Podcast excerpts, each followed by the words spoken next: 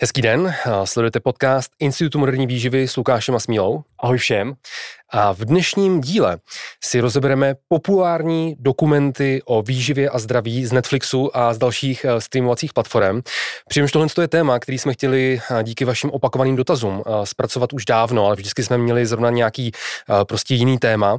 Nicméně teď posledním takovým hřebíčkem do rakve těch dokumentů byl teďka ten lednový dokument na Netflixu, který se jmenuje Jídlo dělá člověka experiment s dvojčaty. Možná z toho zahlédli, protože se to v lednu drželo několik dní v top 10 a chodili nám na to od vás dotazy. A proto jsme se rozhodli, že teda v dnešním díle my si postupně rozebereme několik nejznámějších dokumentů o výživě a zdraví z Netflixu a z dalších streamovacích platform. A ještě než půjdeme na ty dokumenty, tak eh, musíme poděkovat našemu exkluzivnímu partnerovi, společnosti Mixit, za to, že podporuje náš podcast a vědecky položené informace. A pokud i vy chcete podpořit náš podcast, jděte na web mixit.cz a nakupte tam s naším slovním kódem IMV. Takže to bylo na úvod vše a užijte si dnešní díl IMV podcastu. Jdeme na to.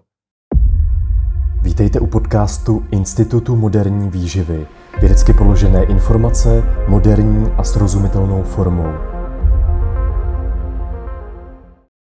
Tak jo, pojďme se do toho pustit. Nachystali jsme si pro vás eh, pět takových, řekněme, nejznámějších eh, pořadů eh, ze streamovacích platform a hlavně z Netflixu, tak eh, doufám, že se vám to bude líbit. A mě ještě napadlo teďka, že na úvod bych nás chtěl vlastně omluvit, že jsme měli teďka týdenní výpadek a ten podcast vám přinášíme o týden později.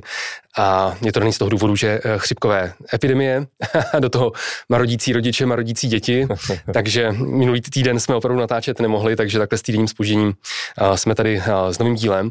No a pojďme se pustit do toho nejvíce aktuálního a to je ten lednový dokument, eh, kvůli kterému jste nám teďka během ledna eh, psali vlastně dotazy a který byl takovým už finálním podnětem tenhle ten díl eh, natočit. Vy, kteří jste to, si toho všimli, tak opravdu 1. ledna byl na Netflixu uveden dokument, který se několik dní držel i v top 10 na českém Netflixu s názvem Jídlo těla člověka, experiment na dvojčatech eh, od tvůrců dokumentu The Game Changers, ke kterému se dneska taky dostaneme. A cílem eh, tohle dokumentu vlastně bylo ukázat rozdílný eh, vliv rostlinné stravy a smíšené stravy s obsahem masa na lidské tělo, prostě na naše kardiovaskulární zdraví, tím, že vlastně ten dokument mimo jiné sledoval dvojčata, po dobu osmi týdnů, kteří teda zavedli ten jeden nebo ten druhý eh, výživový styl a následně byla vyhodnocena jejich hmotnost, zdravotní stav na základě různých parametrů a podobně. A to si tady, to si tady rozebereme. Nicméně, aby jsme začali, začali pozitivně. Jasně. A já bych chtěl právě nějak začít pozitivně, aby jsme tady ty dokumenty jenom nekritizovali. Tak. tak eh, ten dokument je pozitivní v tom, že se věnuje velmi důležitým otázkám, jako je právě ekologie, welfare zvířat, jako je globální oteplování, nadužívání antibiotik a dokonce vlastně i uh, té ekologii, co možná už říkal, to, to je jedno. Ale je velmi důležité tady ty problémy řešit, informovat o nich, nezavírat před nimi oči, a, ale bohužel na druhé straně tady máme ty nepravdy, dezinformace, cherry picking, špatná práce s těma vědeckýma zdrojema a podobně. Střed zájmu. Střed zájmu, přesně tak. O tom si tady ještě budeme dneska povídat. Tak eh, tady ty všechny špatné věci potom bohužel upozadují a sráží vlastně důležitost i těch ostatních otázek a problémů. Takže to jenom tak na úvod a možná se teď můžeme podívat na ten eh, dokument Jídlo dělá člověka. Hmm. Je, jako je pravda, že tohle bychom asi měli jako zdůraznit, že logicky my, když už teďka budeme tady dělat eh, rozbor pěti dokumentů, tak se budeme věnovat hlavně těm věcem, který nám tam z výživového nebo ze zdravotního hlediska přijdou prostě nepravdivý, zmanipulovaný a podobně.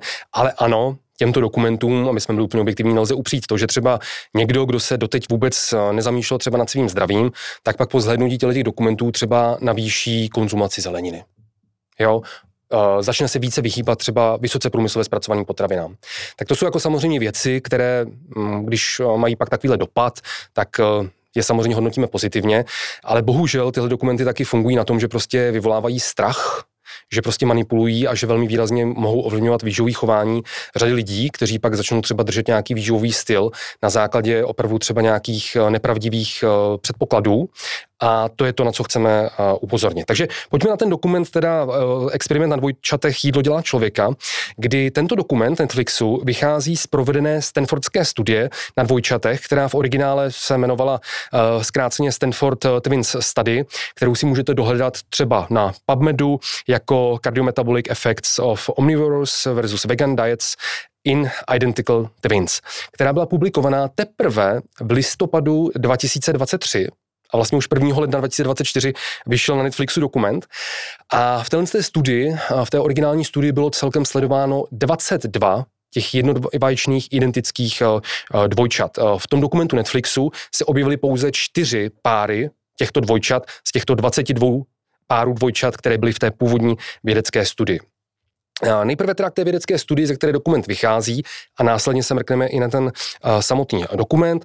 Tahle ta studie uh, byla, byla to randomizovaná kontrolovaná studie, kde teda na začátku bylo 22 párů identických dvojčat, která obecně byla bez existujících uh, kardiovaskulárních chorob a každé z těchto jednovaječných dvojčat tak bylo následně přiřazeno losem do skupiny, která dodržovala po těch 8 týdnů buď tu veganskou stravu, anebo smíšenou stravu, eh, která ale eh, teda jinak obsahovala maso, ale zároveň byla bohatá na zeleninu, ovoce a celozrné obiloviny, což je super, že to nebylo sudávání jablek a hrušek, že vezmete veganskou stravu na straně jedné a té druhé skupině dáte nějaký prostě McDonaldy a prostě vysoce uh, průmyslově zpracovaný potraviny, takže v tomhle tom jako to je fajn. Nicméně ta délka té vědecké studie byla jenom 8 týdnů, což samo o sobě je prostě velmi, velmi, velmi krátká doba, aby jsme byli schopni nějak objektivně hodnotit nějaký dlouhodobý dopady jedné nebo druhé dietní intervence na naše zdraví.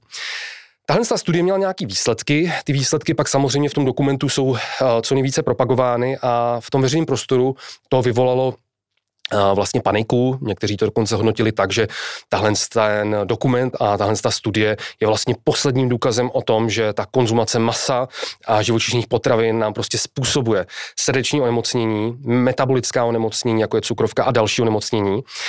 Jenže když my se podíváme na parametry té vědecké studie, na celý ten dokument, na střed zájmu, kdo to financoval a tak dále podrobněji, tak to možná pro většinu z vás už nebude tak šokující, jako když jste ten dokument třeba viděli a zůstali jste prostě v němém úžasu a říkali jste si, že třeba všechno děláte eh, špatně. Pojďme se nejprve vůbec podívat, kdo stojí za eh, tu vědeckou studií. To je si myslím hodně zajímavý tohle zmínit. Hlavním výzkumníkem celé vědecké studie je profesor Christopher Gardner, který je zakladatelem a ředitelem ředitelem takzvané Plant-Based eh, Diet Initiative na té Stanfordské univerzitě. Zároveň členem komise, která vytváří uh, dietní prostě guideliny, které následně vedou k doporučování, jak mají vypadat třeba školní obědy, obědy třeba vězňů ve věznicích a obecně doporučení pro širokou veřejnost. Dále je členem americké American Heart Association, takže společnosti Eh, pro kardiovaskulární choroby, eh, pro srdce, eh, takže má prostě ten, ten profesor jako obrovský, obrovský vliv a to jeho slovo samozřejmě má velký dopady. Když se ale podíváme na tu iniciativu, které on jímž je zakladatelem a kde dělá ředitele, tak ta byla založena v roce 2021 a byla sponzorovaná díky pětiletému grantu od společnosti Beyond Meat. Na svém webu tahle iniciativa přímo uvádí, že tato iniciativa, teď cituju, was made possible by a generous gift from Beyond Meat.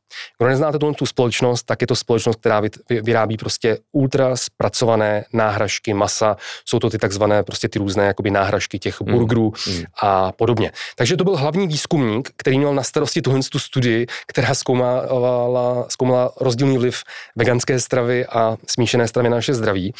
A nyní kdo uh, celou tu vědeckou studii platil? Tu platil uh, investor, který se jmenuje Kyle Eh, který je členem skupiny amerických investorů ze Silicon Valley, eh, kteří v minulosti investovali opravdu obrovské prostředky do různých společností, které vyrábí právě veganské produkty, veganské potraviny.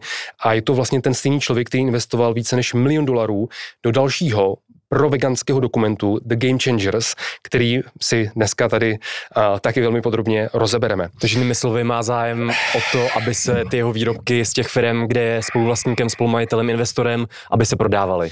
Tady prostě už samo o sobě by tohle pro nás měl být prostě takzvaný red flags. Hmm. Uh, prostě červený vlajky, že tady je velký střed zájmu a je vlastně to o to více zajímavý, že v té vědecké studii, kterou si můžete dohledat, ten full text je už teďka k dispozici, tak ehm, ten střed zájmu tam není nikde uvedený. Mm-hmm. Že ten hlavní výzkumník mm-hmm. měl takhle významný střed zájmu a že vlastně i ten, který tu vědeckou studii platil, měl takovýhle střed zájmu, tam vůbec to není nikde v té vědecké studii uvedené. Teď se pojďme podívat trošičku podrobněji na tu samotnou studii, ve které teda byly měřeny některé parametry, které nám tak jako přijde, že si jim tak docela jako laicky řečeno hodili do krámu a naopak některé parametry buď nebyly měřeny vůbec, ale minimálně nebyly dosud publikovány v té vědecké studii. Jo? Uh, studie tedy, jak jsem říkal, trvala 8 týdnů, uh, bylo tam 22 párů identických dvojčat, dohromady tedy 44 uh, lidí a jak jsem říkal, každé to dvojče bylo přizazené do jedné nebo do druhé skupiny a je zajímavý v rámci designu studie, že ti vědci ten jídelníček zajišťovali jenom po první čtyři týdny, mm-hmm té diety u obou skupin a na další čtyři týdny zbývající, tak vlastně obě dvě ty skupiny nechali, aby právě to, co se jako zatím naučili, tak aby pak sami praktikovali. To znamená, že už pak byli odkázáni sami na sebe z hlediska prostě nákupu, kulinární přípravy těch jídel a podobně. No a teďka ten primární outcome. Tento výzkumný tým eh, v čele teda s profesorem Gardnerem, tak jako primární outcome této vědecké studie byl vlastně pokles LDL cholesterolu, což laicky je řečeno je ten zlý cholesterol. Takže pokles toho LDL cholesterolu v průběhu 8 týdnů, na základě čehož oni tedy chtěli určit, že ano, tu veganskou stravu následně, když ten LDL cholesterol poklesne signifikantně více než u té druhé skupiny, tak na základě toho říct, že ano, tady máte teda důkaz, že ta veganská strava je zdravější, že z hlediska našeho kardiovaskulárního zdraví prostě lepší než ta smíšená strava. Skutečně došlo k tomu, překvapivě, že během těch osmi týdnů ten LDL cholesterol skutečně u těch dvojčat na té veganské stravě poklesl signifikantně více než u těch dvojčat na té smíšené stravě, kteří konzumovali i maso, což ale jako upřímně není um, tak jako překvapující, protože my samozřejmě víme a ti výzkumníci to zcela určitě. Taky dobře věděli už dopředu, když design té vědecké studie dělali, že zkrátka dobře, všechny výživové styly, které jsou primárně plant-based, to znamená primárně založené na rostlinné stravě, tak prostě vedou k poklesu LDL cholesterolu, protože uh, tyto výživové styly obvykle, jídelníčky, obvykle obsahují menší množství takzvaných nasycených tuků, a zároveň obsahují vyšší množství těch rostlinných sterolů, takže se dá očekávat, že zkrátka dobře tam dojde k k měřitelnému poklesu LDL cholesterolu. V té vědecké studii mimochodem oni měřili i ten takzvaně dobrý HDL cholesterol a i změnu celkových triacylglycerolů. A ve skutečnosti u těch dvojčat na té veganské stravě došlo k vyššímu poklesu toho dobrého cholesterolu taky. Zatímco ti lidé, kteří konzumovali maso a smíšenou stravu, tak vlastně tam k poklesu, k takovému poklesu toho dobrého HDL cholesterolu nedošlo. A ti lidé na té veganské stravě měli i vyšší celkové zvýšení těch triacylglycerolů.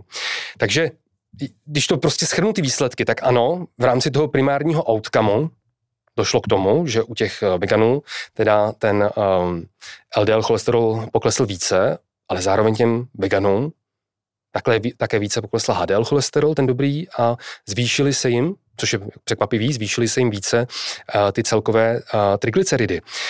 Takže uh, jakoby to, že ti zadavatelé nebo ty výzkumníci v rámci té studie prostě si už na začátku řeknu, primární outcome studie bude jenom LDL, tak eh, prostě my to vnímáme jako takovou prostě už eh, lehkou manipulaci na začátku, jak eh, chtějí, aby vlastně ty výsledky té vědecké studie vyzněly. No. Mm-hmm.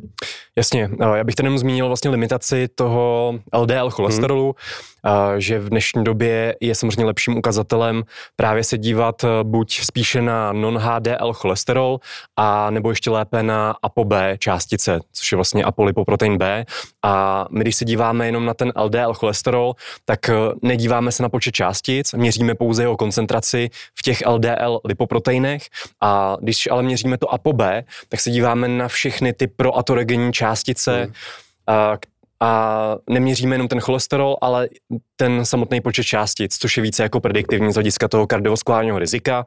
A díváme se na všechny ty částice LDLC, VLDL, IDL, chylomikrony, chylomikrony, zbytky chylomikronů a podobně, takže je to více potom to ApoB prediktivní. A já, když bych tady tu studii designoval, tak samozřejmě bych se nedíval jenom na tady ty markery, ale lepší mnohem by bylo sledovat ten samotný výskyt těch kardiovaskulárních eventů, kolik tam bylo těch eh, cévních mozkových příhod, nějakých eh, infarktů myokardu a podobně, ale samozřejmě ta studie by byla mnohem dražší a musela by trvat eh, mnohem déle, ale samozřejmě ty výsledky by potom byly mnohem, mnohem lepší. mnohem déle jako ve smyslu ne jako 8 týdnů a ne jako 16 týdnů, ale třeba jako 20, 30, 40 let. No. Přesně, přesně. No. A ještě bych tady chtěl zmínit, že vlastně tady to není překvapivý, ten výsledek. A je to podobné, jako když já bych chtěl tady nadizajnovat nějakou studii, mm-hmm. která by v fuzovkách ukázala to, že jsou uh, že jsou zdravější nebo lepší vlastně smíšené diety i třeba s obsahem masa, mléčných výrobků, vajec a podobně, tak uh, já bych si tam třeba jako primary outcome vybral hladinu vitamínu B12 nebo uh, bych sledoval právě třeba ty triglyceridy, které by samozřejmě byly potom uh, vlastně nižší, respektive ta hladina B12 by byla vyšší na té smíšené stravě. A není to vůbec překvapivý, překvapivý jak už si říkal, na, že na té LDL, že na té rostlinné stravě byl nižší ten LDL cholesterol, ale toho poklesu LDL cholesterolu se dá velmi dobře dosáhnout i na té smíšené stravě s obsahem masa. Jenom si musíme dávat pozor na příjem těch nasycených tuků, zvýšíme třeba příjem vlákniny, beta-glukanů, právě třeba tady sovesných vloček a podobně a to také všechno signifikantně potom snižuje ten LDL cholesterol. A i zase naopak na té veganské nebo na, čist, na čistě rostlinné stravě může dojít dokonce také ke zhoršení těch eh, lipidů, toho lipidového spektra, toho profilu a zvýšení LDLC tím, že třeba budeme konzumovat ty rostlinné oleje, ty tropické oleje jako kokosový nebo palmový olej, který jsou významným zdrojem také těch nasycených tuků a také můžeme u této diety, když je veganská, předpokládat, že to má potom negativní vliv na ty krevní parametry. Přesně tak. No, pojďme, pojďme, pojďme dál. Aby jsme byli úplně korektní, tak uh, vlastně ta studie a i ten dokument, tak uh, oni zdůrazňují, že Dále dvojčata na té veganské stravě měla také lepší hladiny inzulínu na lačno a v průměru zhubly více než dvojčata na smíšené stravě. A opět oni zase z toho vyvodili závěr, že to je vlastně další důkaz, že ta veganská strava je zdravější. Prosím vás, ale oni jak si zapomněli zmínit, že ta dvojčata na té veganské stravě zhubla více kvůli tomu, že jedla v průměru méně kalorií v rámci té vědecké studie oni nesrovnali kalorický příjem těch lidí na veganské stravě a těch lidí na smíšené stravě s obsahem masa. A ti vegané jedli v průměru o 200 kilokalorií za den méně než ty lidi na smíšené stravě. Hmm, hmm. Takže jako co to je? Prosím vás konkrétně, uh, průměrný uh, energetický obsah uh, těch lidí na veganské stravě byl v průměru 1600 kilokalorií za den, zatímco dvojčata na smíšené stravě v průměru jedla 1800 kilokalorií za den. Hmm. Takže v jedné skupině nastavíte nižší kalorický příjem, to pak ale samozřejmě nikdy nezdůrazňujete, jo. ale pak ukazujete výsledky studie, že zhubli více a že měli lepší hladiny tady uh, inzulínu na lečno. Jo? Mm-hmm. Takže to je zase prostě jako další red flag, jako to je prostě... Jo, jo, to je obrovská prostě limitace. No. Jakože když by už chtěli porovnávat ty zdravotní markery, ty zdravotní parametry, tak by si představoval, že ta dvojčata dostanou izokalorické diety, to znamená, Samozřejmě. dostanou vlastně stejný počet těch kalorií a my teď vlastně v téhle studii nedokážeme odlišit to, za co mohla ta rostlinná strava a za co mohl ten vyšší úbytek té hmotnosti díky vyššímu kalorickému deficitu. Přesně tak, protože ten úbytek hmotnosti sám o sobě všechny tyhle ty věci, o kterých se bavíme, velmi výrazně uh, ovlivňuje. Dál, co je takový jako zajímavý, uh, uh, možná trošku až zarážející, že uh, v té původní studii oni nesledovali, respektive dosud nepublikovali. Mm-hmm. Ono jsem zaslechl nějaký zprávy, že možná ještě nějaký výsledky oni budou uh, publikovat v nějaký další navazující studii později. Uh, nicméně doteď v té studii vlastně nepublikovali uh, analýzu tělesného složení těch lidí, aby jsme mohli třeba zhodnotit, uh, k jak velkému úbytku hmotnosti, nejen v celkové hmotnosti, ale z hlediska tělesného složení, jak velkému úbytku tukový tkáně a svalové hmoty došlo u té lidí na veganské stravě a u té lidí na uh, smíšené stravě, protože zase ten pokles svalové hmoty je prostě jo, jako nežádoucí a uh, je to taky jako důležitý uh, výsledek, ale v tom samotném dokumentu, tam to je zmíněný, tam je zmíněný, že dělali vlastně všem těm účastníkům studie, dělali měření na DEXE, takže je možný, že třeba tyhle měření časem budou publikovány, anebo naopak třeba to vyšlo tak, jak si nehodí do krámu a třeba to publikováno nebude, protože v tom dokumentu totiž tam je vidět ve, tuším ve čtvrtý epizodě, že některá dvojčata na té veganské stravě skutečně schodila více svalové hmoty, než ta jejich dvojčata mm-hmm. na mhm. smíšené stravě. Tohle to tam uvedený je a v původní studii to není zatím publikovaný. Jo? A co je ale zajímavé, Tito účastníci, kteří zhubli více svalové hmoty, tak v tom dokumentu, ne v té studii, v tom dokumentu, oni byli obviněni z toho, že si za to vlastně můžou sami, protože se stravovali podle sebe a nedrželi ten režim.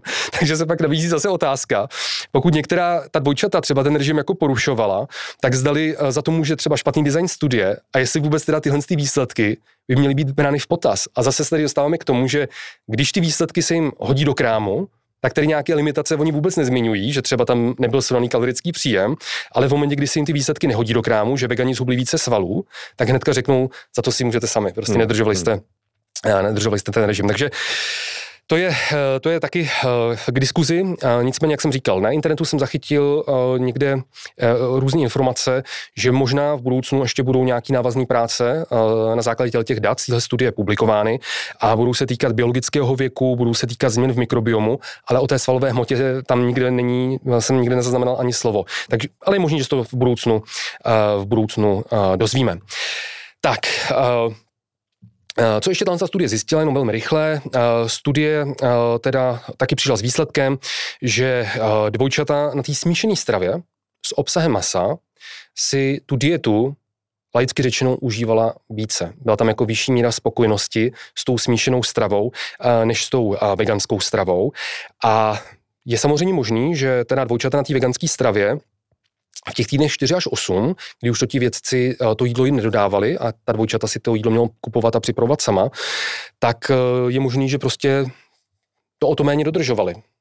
A tím pádem třeba i zhubli více, protože prostě hladověli, protože nechtěli, prostě jim to třeba tolik nechutnalo a podobně. Uh-huh. A zároveň je zajímavý, že ti výzkumníci, když se vlastně po skončení tahle té Stanfordské studie, se jich teda ptali všech těch účastníků, jestli v tomhle tom režimu budou pokračovat i po skončení tahle té vědecké studie. Tak tady je docela jako zdrcující, zdrcující výsledek, že z těch 22 dvojčat na veganské stravě 21 z nich řeklo, že v této podobě v tom jídelníčku pokračovat nebudou. Wow. Jenom hmm. jedno to dvojče na veganské stravě řeklo, ano, prostě je to super, budu v té veganské stravě takhle pokračovat dál. Většina řekla, ano, nějaké věci, které jsem se teďka naučil, tak se jako pokusím zařadit, ale nebudu dál držovat prostě veganskou stravu. Jo. To taky vidím jako obrovský problém a limitaci tady vlastně výsledků té studie, protože ta dieta, aby vám fungovala, tak musí být dlouhodobě udržitelná.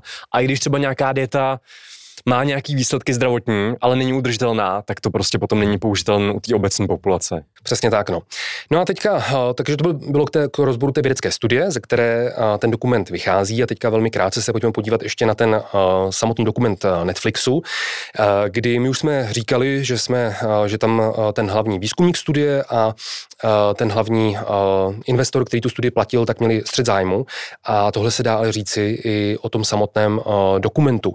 V tom přímo v tom dokumentu se objeví CEO společnosti Impossible Food, Foods, eh, kteří eh, vyrábí veganské náhražky masa a dále se tam objeví zakladatel společnosti, která vyrábí veganské náhražky síru. Takže zase jako prostě No, eh, dál se v tom dokumentu eh, objevují různý šokující tvrzení, eh, která nevycházejí z té původní studie na vojčatech, ale jsou z jiných zdrojů. Já tady zmíním dvě. Například právě v té části o sírech se tvrdí, že látka kazomorfin, obsažená v sírech, tak způsobuje závislost. A že to je ten důvod, proč lidi jsou závislí na konzumaci síru. Wow. a proč se vlastně nechtějí síra vzdát? Já už jsem úplně craving, když mluvíš tady o síru. Jen jsem řekl slovo síra už. Jo, jo, musím si dát dávku tady. a prosím vás, pro tohle tvrzení samozřejmě překvapivě neexistují žádný seriózní vědecký důkazy na lidech. Existují nějaké limitované důkazy uh, ze studií na krysách, ale stejně tak existují důkazy z jiných studií na krysách, kde se nezjistila žádná souvislost a hmm. neprokázala se žádná závislost. Takže prostě neexistují mm, tady žádný seriózní důkazy, že by tahle látka způsobovala závislost na sírech a mlečných výrobcích. A dalším velice manipulativním tvrzením v dokumentu je tvrzení, že zvýšený příjem mléčných produktů je spojený s vyšším rizikem rakoviny prostaty. Jo? Prosím vás, my máme zase spoustu důkazů o tom, velmi silných důkazů o tom, že třeba zvýšení příjem mléčných výrobků je spojený s nižším výskytem rakoviny prsu, s nižším výskytem uh, karcinomu kolorekta a to tam nikdy nezaznělo. Takže zase, proč ty lidi strašit jednou stranou mince a neukázat jim, i tu druhou stranu mince, to je jako manipulace, říci A a neříci jim i to B. Jasně, ty důkazy u té rakoviny prostaty jsou opravdu jako sporné ale když se podíváme jako obecně na všechny ty mléčné výrobky, tak eh, se ukazuje spíše jako preventivní efekt, jak třeba na kardiovaskulární onemocnění, tak právě i na všechny typy rakoviny, takže zase je to velmi manipulativní tvrzení, který je vytržený jako z kontextu. Ten kontext je velmi široký. Tyhle ty vědecké studie jsou navíc eh, epidemiologického charakteru hmm. a zase my nemůžeme v rámci konzumace třeba mléčných výrobků porovnávat, že každý den někdo snídá jahodový jogurt, jo, a někdo jiný snídá prostě mm, bílý jogurt, eh, skyr, eh, tvaroh a podobně, nebo kvalitní síry, jo, eh, že vlastně je to házeno do jednoho pytle, podobně jak třeba konzumenti masa, tak je do jednoho pytle házeno někdo, kdo se stravuje ve fast foodech a někdo, kdo konzumuje třeba libové maso. Hmm. Když my prokazatelně víme, že ten efekt na naše zdraví není stejný.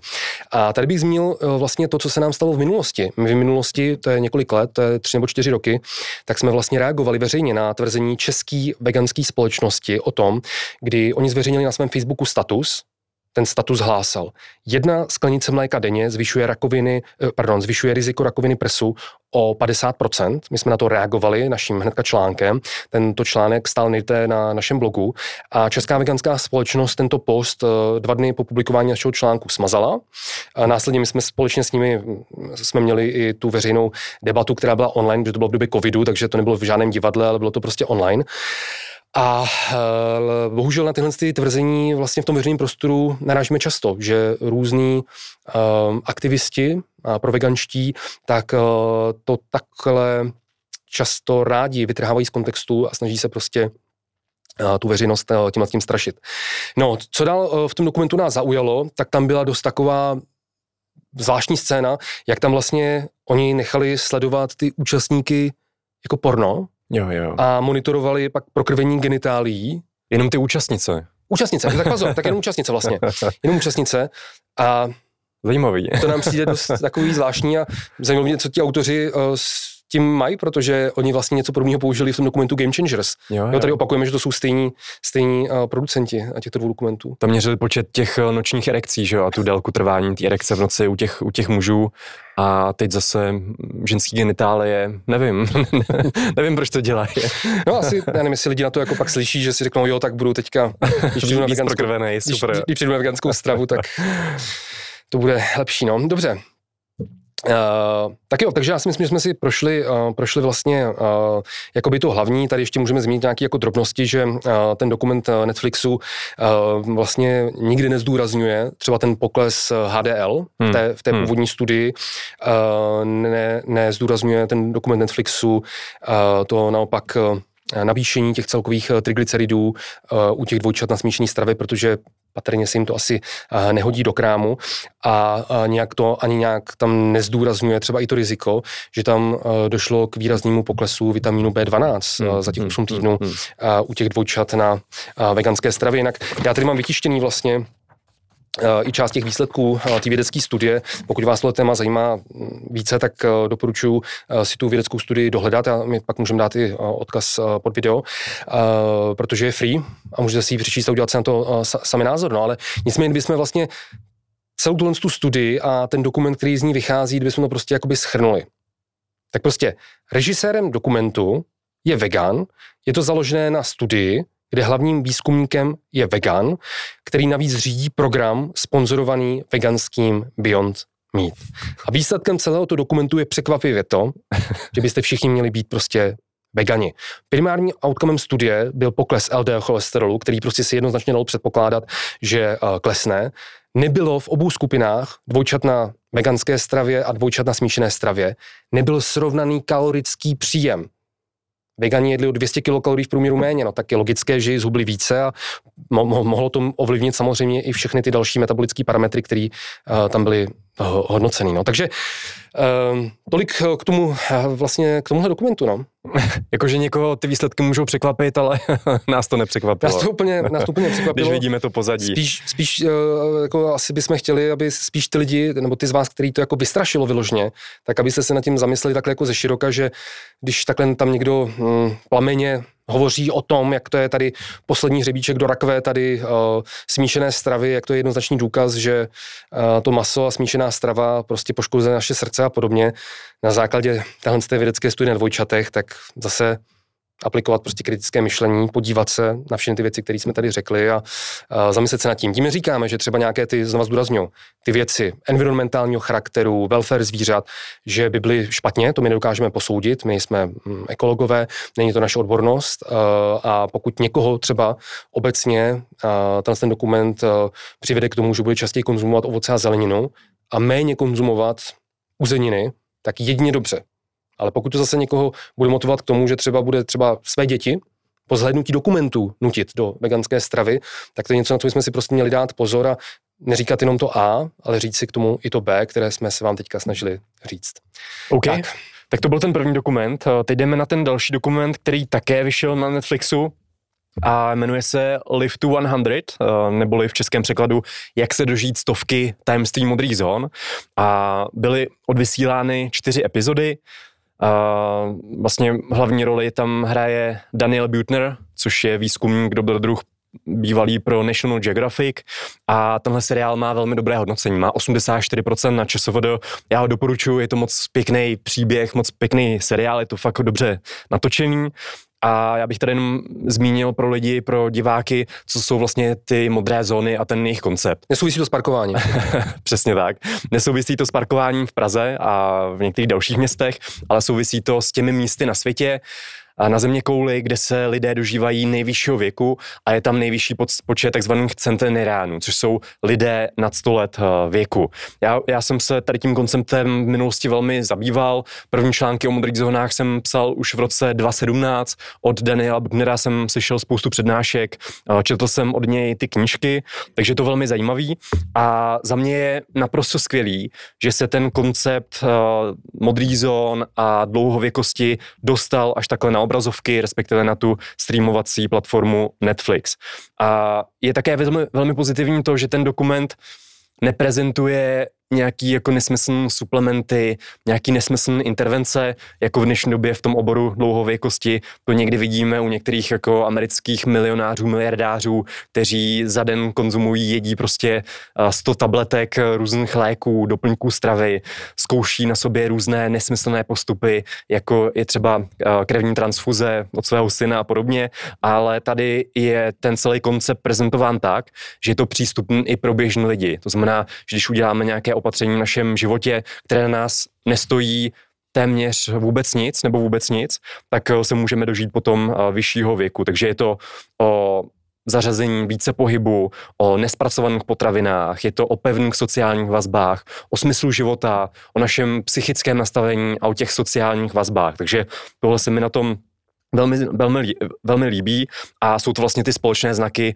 modrých zón, kde se ty lidé dožívají opravdu toho nejdelšího věku, eh, vel, velmi jako zdraví, eh, velmi šťastní a právě mají tady ten specifický styl života, který je jako velmi, velmi zdravý i z mhm. toho pohledu vědy. Takže tohle je velmi pozitivní, proto my ty modré zóny zmiňujeme i na některých našich akcích, na některých našich přednáškách, dokonce na našem blogu o tom máme článek, takže my vám ho potom prolinkujeme pod eh, tohle video a taky se mi líbí to, že tyto myšlenky z těchto modrých zón můžeme potom rozšířit na ostatní části světa nebo na některá města, kdy Daniel Butner přišel s projektem, kdy začal ty modré zóny rozšiřovat.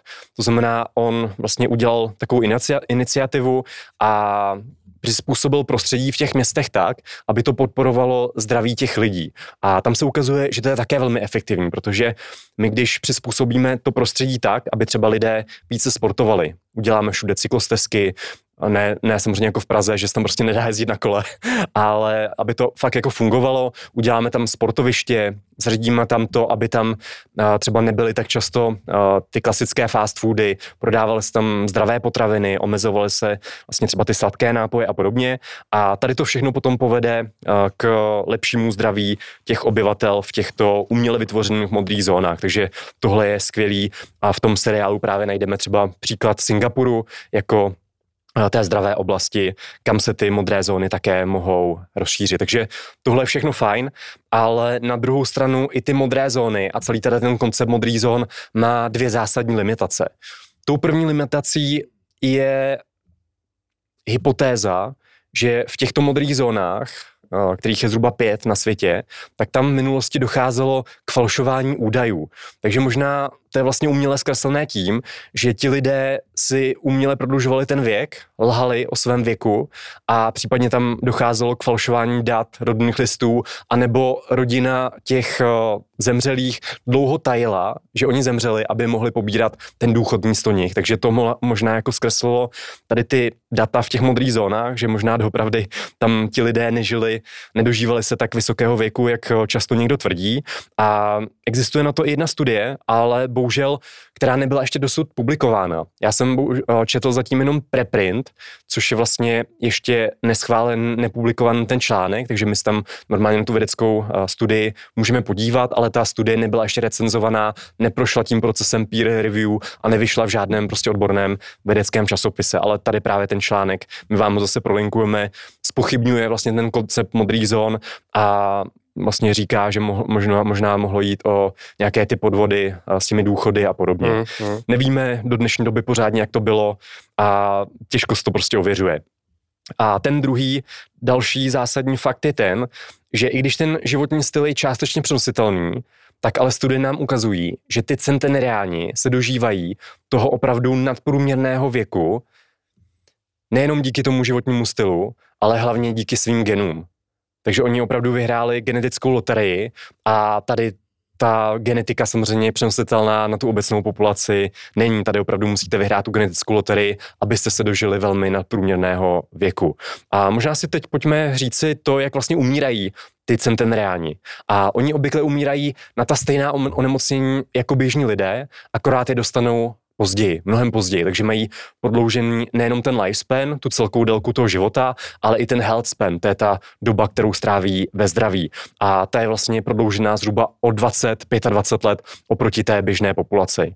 A jak to vlastně ty ten reální dělají, jak už jsem tady říkal, je to jednoduchý, zdědili ty správné geny od svých rodičů. A není v tom tedy obvykle žádné tajemství, žádná zázračná super potravina ani doplněk stravy, ale je to prostě jejich genetika. A i právě tady z toho důvodu ta dlouhověkost často koluje v těch rodinách. To znamená, když máte třeba Uh, sestru, bratra nebo rodiče, kteří se dožili více jak 90 let, tak máte vyšší pravděpodobnost, že se také dožijete toho nadprůměrného věku.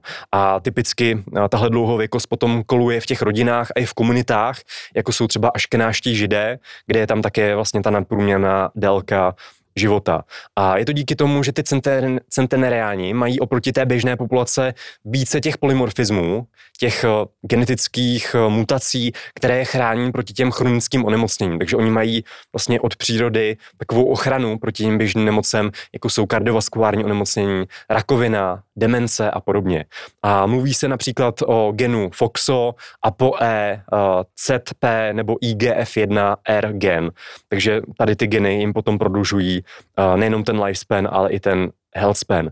Ale to samozřejmě neznamená, že bychom se neměli snažit, protože i podle těch dnešních dat a podle těch dnešních studií se ukazuje, že naším životním stylem dokážeme tu průměrnou délku našeho života prodloužit o 10 až 20 let, ale neznamená to, že když každý z nás začne žít jako lidé v modrých zónách, když změní ten životní styl, takže se dožije prostě 110, 115, 120 let. Ale měli bychom se o to aspoň snažit, měli bychom to, to zkusit a minimálně si prodloužíme tu délku toho zdravého života bez těch chronických onemocnění. Takže měli bychom se podle toho konceptu modrých zón soustředit na pět základních oblastí. Za prvé je to pohyb. Ukazuje se, že v těch modrých zónách vlastně lidé se přirozeně hýbou, že to nejsou žádné maratony, není to žádné olympijské spírání a podobně, ale je to často tak, že oni se hýbou velmi nadprůměrně ale nevědomně, ani často o tom prostě neví. Třeba když si dáme příklad s Okinavou, tak oni za den se jako uh, velmi mnohokrát uh, staví z tureckého sedu vlastně dostoje a tím v podstatě celý den dřepují. Oni mm. za ten den provádí několik stovek těch dřepů, protože na Okinavě většina těch lidí prostě v tom minulém století neměla ani židle, všichni tam sedí na zemi, takže uh, mají mm. ten přirozený pohyb. Já bych tady možná uvedl příklad ze Sardíny, kterou jsme si teďka oblíbili, půjdeme tam teďka po druhý. Mm. A ta Sardíny je vlastně taky, nebo část eh, té Sardíny eh, je jednou z těch modrých zón. A to prosím vás zase byli pastevci. Jo? Takže oni vlastně uh, tam mají i na ty modré zóny, nebo na poměry těch modrých zón, měli docela i velký energetický příjem z jídla, ale oni to právě kompenzovali tím velkým energetickým výdejem, jak ty pastevci museli vyhnat na tu pastvu ty zvířata, pak je zase nahnat zpátky a takhle. Takže oni vlastně mají um, mnoho pohybu, mnoho přirozeného pohybu o té střední intenzitě. Jak říkal mm-hmm. Míla, oni nedělají maratony a zároveň ani nesedí počítače. Jo. Ale oni se pravidelně hýbou každý den. Mm-hmm. To je to zásadní. Jo, jo, jo, tam to bylo vidět i v tom dokumentu, a tam byla zobrazena právě ta Sardinie, ty dvě provincie, Oliastra a Nuoro, a tam ti lidé, co se dožívají toho vysokého věku, oni tam žijí v těch hornatých eh, vesnicích, prostě někde v horách a jenom aby přišli tu vesnici z jednoho konce na druhý, tak oni se prostě jako zadýchají, oni to mají prostě jako cvičení, protože je to, je tam opravdu velmi, velmi strmý kopec a tam se opravdu nachází ty centenariáni. Takže to bylo První pravidlo těch modrých zón, pohyb o nízké až střední intenzitě, pravidelný pohyb prostě každý den. Za druhé je to strava, zase omezují průmyslově zpracované uh, potraviny, Uh, jsou to hlavně ty základní potraviny, které jsou opravdu jako velmi, velmi zdravé, nepijou slazené nápoje, pijou prostě vodu, čaj, uh, kvalitní kávu a podobně. Za třetí, ten třetí společný znak těch modrých zón je spánek. Oni mají opravdu ti obyvatelé dostatek toho spánku a i v dnešní době se ukazuje, že prostě ten spánek je opravdu velmi důležitý a ovlivňuje téměř vše, na co si vzpomeneme. Za čtvrtý je to redukce stresu, to znamená nestresovat se, najít si nějaký ten smysl života. Na Okinavě tomu říkají ikigai, neboli důvod, proč každé ráno vstáváme. A za páté je to možná i vlastně prevence a nějaká hygiena. Ukazuje se, že třeba i péče vlastně o naší dutinu ústní, čištění zubů také vlastně potom podporuje to celkové zdraví toho organismu. Takže když bych to měl nějakým způsobem jenom, jenom schrnout, tak tady ten dokument se mi líbil, ale ty modré zóny zase mají tady ty limitace, ale na druhé straně uh, si můžeme vzít k srdci tady ty doporučení, ale neznamená to, že když bychom žili jako století lidé, tak že se dožijeme také stovky, protože za to mohou hlavně ty naše geny. A já bych tady dal ještě dva příklady, které to jako hezky demonstrují, že ne všichni centenriáni žijí právě takhle zdravě a můžeme si to dát na příkladu, ukázat na, na příkladu nejstaršího člověka na světě, byla to francouzská Jean, Jean Calment, která se dožila 102, 122 let, což je vlastně mm, nejdelší potvrzen věk v historii a ona kouřila. takže Jean Calment se dožila 122 let a ona kouřila, takže když byste si vzali od ní příklad, jak vlastně jedla, tak ona tam měla, myslím, spoustu čokolády a spoustu právě vína a také mimo to velkou spotřebu tabáku, respektive těch cigaret. Další vlastně jeden z nejstarších mužů na světě, 114 let aktuálně nebo 115 a ten také kouří. Je to konkrétně Freddie Blom, a je to vlastně afroameričan a ten tady vlastně říká v citaci pro BBC, že vlastně každý den si dá two to three pills, což je vlastně slang pro, pro cigarety, on se je sám balí a sám teda vlastně kouří uh, ty tabákové výrobky. Takže neznamená to, že když budete žít jako centenráni, tak se dožijete 110, 120 let jako oni, protože musíte mít ještě něco navíc a tím navíc myslím ty geny. Hmm. Ale to je to, že zase my nemůžeme prostě vždycky z těch extrémů jako vyvozovat to, že prostě to, si z toho vezmeme jakoby příklad. Já vím, že prostě ty lidi nebo většina veřejnosti, když vidí prostě něco zázračného, teď za chvilku se budeme bavit o Game Changers, ty on tamhle má takovýhle svaly, je to vegan, tak to znamená, že když budu dělat to stejný, tak budu mít takový takovéhle svaly. Bohužel ne, jo. Takže my se vždycky musíme bavit, uh, se dívat na ty velký data. Ne tady jeden extrémní příklad, ale na ty data, desítek, stovek, milionů lidí, kde prostě jednoznačně víme, že když budete kouřit, tak to vaše zdraví poškodí mm-hmm. a ten život si zkrátíte. Jo, jo, jo. A jo? ta data ukazují, že vlastně to kouření zkracuje průměrně život o 10 let. Jednoznačně prostě. Ale to, že se někomu povede díky prostě specifické genetice, že se prostě dožije 122 let, který kouřil, tak prostě to nemůžou pak uh, tady propagátoři kouření vzít jako argument. Hmm, hmm, vidíte, hmm. vidíte, uh, ona se dožila 122 let, tak se toho dožijete taky. Nedožijete. Jo, jo. jo? Takže prostě vždycky potřeba to zase do kontextu. Nicméně, kdybychom to uh, uzavřeli, celý ten dokument, tak celkově ten dokument přes, něk, řekněme, některé ty limitace a podobně, tak celkově za nás je vlastně ten dojem pozitivní. Mm-hmm, jo, přesně tak. My se můžeme inspirovat, ale zase nesmíme věřit úplně, úplně k uh, všemu prostě. Mm, jasně, nicméně tady asi můžeme fakt říct, že jako ho doporučujeme, že jo, tady jo. rozhodně uh, ty pozitivní věci kolem pohybu, jídelníčku a tak dál, jako drtivě převažují nad nějakými limitacemi, takže mm-hmm. za nás Palec nahoru. IMV approved. tak, a my jsme to tak trošku jako rozdělili, aby jsme to proložili, aby jsme furt nemluvili jenom o těch veganech, ale teď už zase o nich mluvit budeme. A půjdeme na velmi kontroverzní, kontroverzní, kontroverzní dokument The Game Changers. A už teď zase říkám, kolik tam bude na mě hejtů. Já posledně, když jsem se eh, vyjadřoval něco k veganství, nějaká prostě faktická věc na mém Instagramu, tak tam naběhli prostě nějací vegani a nějaká paní mi tam psala, eh, tebe určitě odkopla hot veganka. hot veganka. Hele, jo. ale často to jako můžou sami, protože podívej se na ty dokumenty, je to velmi jako agresivní natočen a je třeba ta reklama. Já jsem teďka někdy na sociálních sítích, na mě prostě to vyskočilo jako příspěvek. Byl to, byla to reklama na nějaký vegan fest jo. a byla tam fotka prostě nějaký veganky, jak tam na vodítku táhne za sebou nějakého lidopa nebo nějakého neandrtálce, tady s bederní rouškou oblečenou, oblečen v kůži. Celý chlupatý a, v kůži. A, a, bylo to propagovan dotáhni svého masožrouta jo, sebou. Jo, na, na ten vegan fest, no. Přesně, jako... přesně tak, jako že kdybychom to udělali obráceně a my jako zastánci smíšené stravy bychom uh, takhle na infografice nelichotivě zobrazili veganku, hmm, hmm. že je na vodítku, že je hmm. celá prostě chlupatá, že je sto let za opicema, tak úplně vidím, jak všichni by říkali, no jak něco takového můžete prostě udělat ale když je to prostě obráceně, tak to některým lidem vůbec jako nevadí. Hmm. Uh, takovýhle jako úplně nesmyslný, agresivní prostě marketing a předsudky a tak dále. No. Bohužel, no, je to tak. OK, jdeme na ten dokument. Takže pojďme na velmi, velmi kontroverzní dokument The Game Changers, kdy ten dokument, když byl publikovaný v roce 2018, tak doslova prostě za prvních pár dní obletěl celý svět a za pouhý týden po uvedení, potom digitálním uvedení na trh, se z něj stal vůbec nejprodávanější dokumentární film na iTunes tehdy mm-hmm. a celosvětově známé osobnosti se následně v následujících týdnech začaly předhánět v tom, Jo, to je pravda. Začali se předhánět v tom, kdo z nich přechází na veganskou stravu. Aha. Jedním z nich třeba kulturista Kay Green, jo, jo, jo. velký propagátor konzumace masa, tak prostě dával statusy, jak přechází na veganskou stravu, jak to je uchvatný a podobně. A další, další známí prostě osobnosti, celebrity a podobně. A co bylo cílem tohohle dokumentu The Game Changers, pokud jste ho neviděli, ale tady si myslím, že opravdu, uh, jestliže třeba někteří z vás jste neviděli ty dva dokumenty, o kterých jsme mluvili předtím, tak Game Changers asi viděla uh, většina z vás tak autoři tohoto dokumentu prostě přišli s cílem ukázat e, veřejnosti, že dosáhnout e, vrcholový sportovní úrovně lze na rostlinné stravě a současně se snažili prostě přesvědčit diváky, že konzumace živočišné stravy přináší pouze negativa. Jo?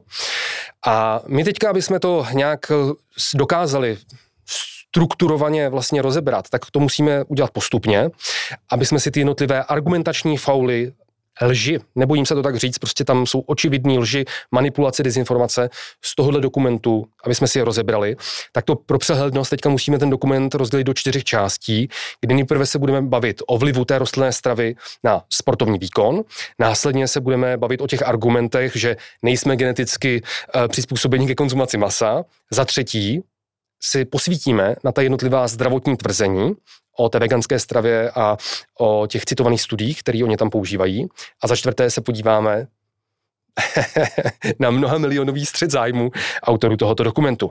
Takže pojďme na první věc, Nejprve se podívat na rostlinnou stravu a sportovní výkon, kdy vlastně hnedka v tom dokumentu jsme prosím vás mohli vidět velmi populární zápasníky a jeden takový ikonický zápas MMA zápasníků e, Nejta Diaze, který je od 18 let na veganské stravě a ten jeho zápas e, s velmi populárním zápasníkem Conorem McGregorem, který je tam za toho masožravce, kdy v roce 2016 se v rámci UFC 196 tihle dva zápasníci utkali Jo? A zápas vyhrál ten Nate Diaz, který je teda od těch svých 18 let uh, vegan. A v dokumentu je ukázáno... A taky uživatel marihuany. To se počítá má, do veganské on, on má spoustu rostlinek rád. No. Jo, jo. v dokumentu je ukázáno, že ten Conor McGregor v přípravě jedl velké množství hovězího masa a sám svou porážku hodnotil tím, že mu postupem času v tom zápase docházela energie. Dokument už ale nezmiňuje, že za prvý, ten Conor McGregor vlastně kvůli tomuhle zápasu s tím Diazem se musel posunout o dvě váhové kategorie výš. Takže měl vyšší váhu, než na kterou byl zvyklý, ale zároveň pořád neměl dostatečně stejnou váhu jako ten Nate Diaz, který o ty dvě váhové kategorie uh, byl výš, takže ten Nate Diaz měl prostě váhovou, uh, váhovou převahu. Tak to tam nějak není jako vůbec zmiňováno. A ten dokument Game Changers už vůbec nezmiňuje tu skutečnost, že o pouhých pět měsíců později byla odveta tohodle zápasu, tito dva stejní zápasníci, kdy ten Conor McGregor, ten masožravec, vyhrál. Co to je, co to je prostě jako za bizár, že vlastně když jednou se podaří nějakému veganovi v jakýkoliv sportovní disciplíně prostě vyhrát, tak se hned to přisuzuje prostě efektu veganské stravy. A to, že v jiných 90 třeba procentech případů v nějaké sportovní disciplíně vyhraje masožravec, jo. tak to jako argument braní není Můžeme taky vůbec. říct, že to vlastně bylo kvůli masu. můžeme, no ale můžeme taky říct, že vlastně jakoukoliv další porážku, kterou Nidias utrpěl, hmm. tak to bylo naopak přece kvůli teda konzumaci rostlinné stravy. To tak? Budeme, to tak? budeme to tak jako posuzovat takhle. Budeme posuzovat kterýhokoliv jiného sportovce, který když skončí na třetím místě a je vegan, tak řekneme no, za to může veganská strava. Jako, to, je totálně, to je totálně prostě bizarní, ale tohle se fakt děje často, to vidíme hmm. právě v kulturice ve fitness. Hmm že v historii jsme tady měli několik jako relativně slavných, eh, slavných eh, kulturistů, kteří byli třeba vegetariáni, ne vegani, ale vegetariáni. A zase do dneška jsou těmi proveganskými aktivisti, tito kulturisti třeba 50 let uh, z minulosti, jsou vlastně dávány jako za vzor, ale už není řečeno to B, že v té době 99% ostatních kulturistů byli prostě na smíšené stravě. Takže pokud si chceme třeba dívat na tvrdý čísla, já nevím, a posuzovat to touhle zvrácenou logikou, kolik profesionálních soutěží v kulturistice vyhráli lidi konzumující maso hmm. a kolik profesionálních soutěží vyhráli lidi na rostlinné stravě. Jasně. tak ten poměr bude prostě 99,9 k 0,1. To budou jenom promile, no. A jako budeme z toho vyvazovat teda jako to, že jo, to, že prostě někdo má, uh, dosáhne nějakého extrému, v rámci toho, že třeba je na veganský stravě, tak jako ano, je super, že se mu to třeba jako povedlo, ale nelze toho prostě vnímat tak, že když někdo jiný skopíruje jeho jídelníček, anebo jeho trénink, jeho suplementy, všechno, cokoliv dalšího, takže bude mít prostě stejnou sportovní výkonnost, tak, jak to tyhle ty dokumenty se snaží naznačit. Prostě to je absolutní nesmysl. Hnedka uh, bod číslo dvě. Uh, v tomhle dokumentu je vegan vyobrazený jako nejsilnější člověk na planetě, kdy tam jsou hodnoceny výkony strongmana Patrika Baboumiana, který vlastně ve filmu vystupuje že je na veganské stravě a uh, vlastně je tam, je tam dáván jako na odiv, že prostě on byl nejsilnější člověk uh, na světě, uh, že prostě držel nějaký světový rekordy a podobně. A průvod se tím filmem, J- James Wilkes, tak například v jedné scéně říká, že Patrick Baboumian nese na zádech při strongman disciplíně super yoke nejtěžší břemeno, jaké kdy kdo na svých ramenou nesl. 555 kg. Již ale v tom dokumentu nebylo vůbec zmíněno, že jiní strongmeni, kteří konzumují maso, jako je například Brian Shaw uh, nebo Haftior Bronson uh, Mountain, uh, tak na svých zádech nesli v roce 2017 v rámci soutěže Arnold Strongman Classic neskutečných 710 kg na zádech. Oni na svých zádech měli o 155 kg více než tenhle ten strongman Patrick Bamouminian a to už tam vůbec jako se nezmiňuje. A co je prostě paradoxní, a on, tohle nám říkal mimochodem Honza Krasinský, hmm. a, který ho zdravíme. Tak vlastně, že on se s ním osobně, osobně viděl vlastně v tom Německu nebo někde. A on nám právě říkal, že je vlastně vtipný, že tenhle ten strongman těch svých největších výkonů dosáhl na konzumaci masa, na konzumaci prostě smíšené stravy a teprve později se stal prostě pro veganským aktivistou a vlastně dával na odiv ty své starší, ty své starší výkony, protože to prostě je teďka uh, in. Takže a to, je, to je jako další věc. No a, a za třetí, co bychom řekli k té sportovní výkonnosti, tak eh, tady musíme zmínit uh, ty gladiátory, kdy, eh, který vlastně ten dokument uh, dává vlastně za příklad. Uh, ten průvodce tím pořadem, James, James Wilkes, tak On vlastně tam říká, nebo už v úvodu tam zmiňuje studii od Kariho z roku 2008, která dokazuje, že antičtí gladiátoři jedli převážně rostlinnou stravu. Sám spoluautor této studie, doktor Fabian Kans, ale zmiňuje, že gladiátoři byli, cituju, predominantly vegetarian. To znamená, oni nebyli vegani ani náhodou. Byli predominantly vegetarian, převážně vegetariáni, takže to prostě neznamená, že by ta strava byla veganská, ale ani striktně vegetariánská, když tam prostě byli predominantly. A zároveň, proč gladiátoři konzumovali převážně rostlinou vysokosacharidou, vysokosacharidovou stravu. Tuhle tu část z téhle z té vědecké studie, kde to ti autoři studie vysvětlují, tak ten dokument Game Changers tam vůbec nezmiňuje. Přitom v té vědecké studii je vysvětleno, že gladiátoři potřebovali být zjednodušeně řečeno tlustí, protože oni, jim šlo o to, že v těch arenách gladiátorských, když docházelo prostě k těm zápasům, tak vlastně měli samozřejmě na sobě nějaké třeba brnění, štít a tak dále, ale ta vrstva tuku byla prostě další mechanická zábrana proti prostě pořezání, proti sečným bodným zraněním a podobně. Takže vlastně to chránilo lépe, to chránilo ta nervová a cévní spojení, než když by byli prostě vylísovaní. Jo? Takže proto vlastně ti uh, antičtí gladiátoři prostě konzumovali vysokosacharidovou stravu, aby měli více tukových zásob, aby ty tukové zásoby v kombinaci s brněním a tak dále je prostě lépe ochránili před uh, sečnými zraněními. Uh, on ten James Wilkes tam mluví o gladiátorech, že prostě byli společensky vysoce cenění bojovníci. To je jako možná pravda, ale jako jaká byla za prvé jejich jako reálná cena jako jejich života. Oni byli cenění kvůli té show, kterou jako předvedli. A jako dost možná v antice úplně jako nikoho nezajímal dlouhodobý zdravotní stav těch vegetariánů. Pardon, to možná taky, ale nikoho nezajímal ten dlouhodobý zdravotní stav těch gladiátorů protože oni při každém tom vystoupení, zápase a podobně mohli zemřít. Takže oni se určitě nestravovali tak, aby se dožili 100 let, hmm. ale primárně tak, aby prostě měli, dejme tomu, ať už nějakou energii, agresivitu a zároveň třeba i tady nějakou tu ochranu na ty, na ty zápasy. Takže zase jako je otázka, jestli my si z tohohle máme brát jako příklad, jako moderní společnost, nebo dnešní MMA zápasníci si by si z tohle měli dát příklad, ale zase je tady prostě ta červená vlajka, že autoři tohle dokumentu si z té vědecké studie vezmou A, a ta vědecká studie říká i to B, ale to už v tom dokumentu nezazní. Hmm, hmm, jasně. Já si myslím, že v té studii ještě zaznělo, nebo když jsem to hledal vlastně při psaní toho článku našeho společného, tak uh, tam šlo i o ten ekonomický aspekt, že prostě ty běžní gladiátory uh, krmili vlastně zbytky a obilovinami prostě to, co bylo levné a protože pro ně to bylo jenom takový spotřební zboží. A potom lepší stravu samozřejmě měli až ti elitní gladiátoři, kteří to zasloužili, kteří přežili vlastně díl, byli opravdu jako dobří, ale to bylo zase jenom jako hrstka těch eh, zápasníků, těch hmm. gladiátorů. No. Uh, jdeme na další nesmysly, co v tom dokumentu Game Changers zazněly a to je vlastně, že oni prezentovali ty sportovce, že jsou čistě na plant-based eh, stravě nebo že jsou čistě vegany. Ale ani jeden ze sportovců, kteří ve filmu přímo vystupují, nejsou vegany od dětství, takže tohle je velmi důležitý. A někteří totiž přesedali na veganství z běžné smíšené stravy relativně nedávno před natočením toho dokumentu Jiní byli zase po větší část jejich života vegetariáni a až v určitém bodě se začali stravovat čistě vegansky a někteří plant-based sportovci, kteří tam jsou prezentováni v tom filmu, tak eh, nikdy nebyli a nejsou vegany. Jinými slovy, nejsou čistě plant-based, ale konzumují i živočišnou potravu. Hmm. Když se podíváme na ty konkrétní atlety, kteří v tom dokumentu vystoupili, tak to je třeba Emil Voigt, eh, britský atlet, olympijský vítěz, vegetarián. Pavo Nurmi, finský atlet, mnohonásobný olympijský vítěz, byl vegetariánem pouze 6 let předtím, než závodil na olympijských hrách. Další Edwin Moses, americký atlet, několikanásobný olympijský medailista, zase vegetarián, nikoli vegan.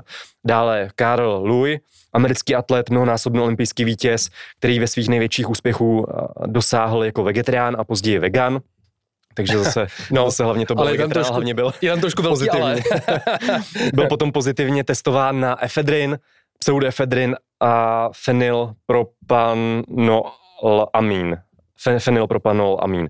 A tento případ tehdejší komise posoudila za velmi nejasných okolností jako neumyslné užití prostřednictvím léku na nachlazení. To je prostě vtipný, to je častá výmluva. To je no. prostě vtipný. Dále tam byl lezec Alex Honnold, americký horolezec, známý také z filmu Free Solo, také to nebyl nebo není vegan, ale pouze vegetarián. A tady bych chtěl říci, že samozřejmě ta vegetariánská strava se zastoupením vajec, mléčných výrobků, případně často i ryb, není tak restriktivní a je mnohem s nás udržitelná a s nás i sportovci z ní načerpají ty efektivní dávky bílkovin i třeba vitaminů B12, který vlastně v té veganské stravě chybí, je deficitní. Takže vegetariánští sportovci, samozřejmě ten výkon je úplně někde jinde, než obecně u těch uh, veganských sportovců. Jakože tohle je rozdíl, prosím vás, jako den a noc, jakože třeba někdo, kdo se výživou zabývá třeba jenom chvilinku, tak má pocit, že jakoby vegetariáni a vegani, že to je jako jedna, jedna množina, ale prostě ten rozdíl toho, když jste prostě lakto, ovo, pesko, vegetarián a opravdu můžete prostě širokou škálu prostě mléčných výrobků, vajíček a ryb, tak prostě ta nutriční hodnota toho jídelníčku je úplně někde jinde, než ta veganská strava, kde se prostě neobejdete bez suplementů. Protože některé mikronutrienty se třeba vůbec uh, v rostlinné stravě nevyskytují a ti vegani je prostě musí suplementovat. Jo, zatímco u těch vegetariánů to prostě ten jídelníček je daleko uh, pestřejší a zpravidla nutričně hodnotnější. Tak, pojďme na tu druhou množinu těch témat a to je teda uh, v rámci toho dokumentu The Game Changers, tak tam vlastně byly ty různé argumenty k tomu, že my jako lidé nejsme geneticky a anatomicky uspůsobení k konzumaci masa. Pojďme si pár těch argumentů rozebrat. První argument, nemáme uspůsobený chrup ke konzumaci masa. Tak prosím vás, možná to pro překvapivý, ale na rozdíl od jiných zvířat nebo savců, tak eh, naši předchůdci Eh, nelovili eh, jiná zvířata pomocí našich zubů a nechtů, ale pomocí nástrojů, jestli to je pro někoho překvapivý, jo, pomocí, pomocí nástrojů.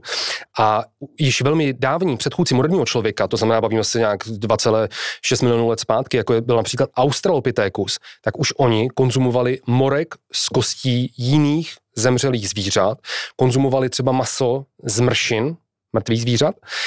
A pro tohle máme důkazy, které jsou staré opravdu 2,6 eh, milionů let. Eh, v průběhu celého vývoje člověka pak samozřejmě člověk konzumoval maso, konzumoval prostě živočišní bílkoviny a podle dnešních evolučních biologů a antropologů bylo právě konzumace masa a právě ta následná tepelná úprava masa, když jsme objevili uh, prostě uh, oheň, tak zásadním okamžikem, který dramaticky zvýšil využitelnost aminokyselin, z té stravy a dalších živin, což vedlo k velkému zvětšení mozku u našich předchůdců, předchůdců moderního člověka.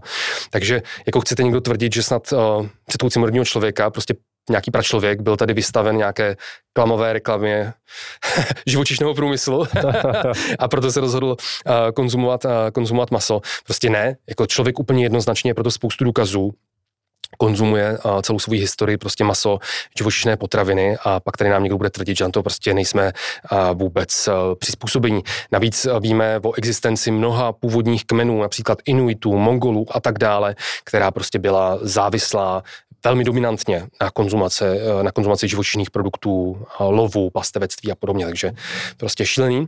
Další šílená věc, která v tom dokumentu zazněla, cituju, Člověk má na rozdíl od masožravců dichromatické vidění, uh, vidí barevně, má trichromatické vidění, aby mohl rozeznat zralé ovoce a zeleninu. Prostě se na tohle říct, barevné neboli trichromatické vidění mají i primáti.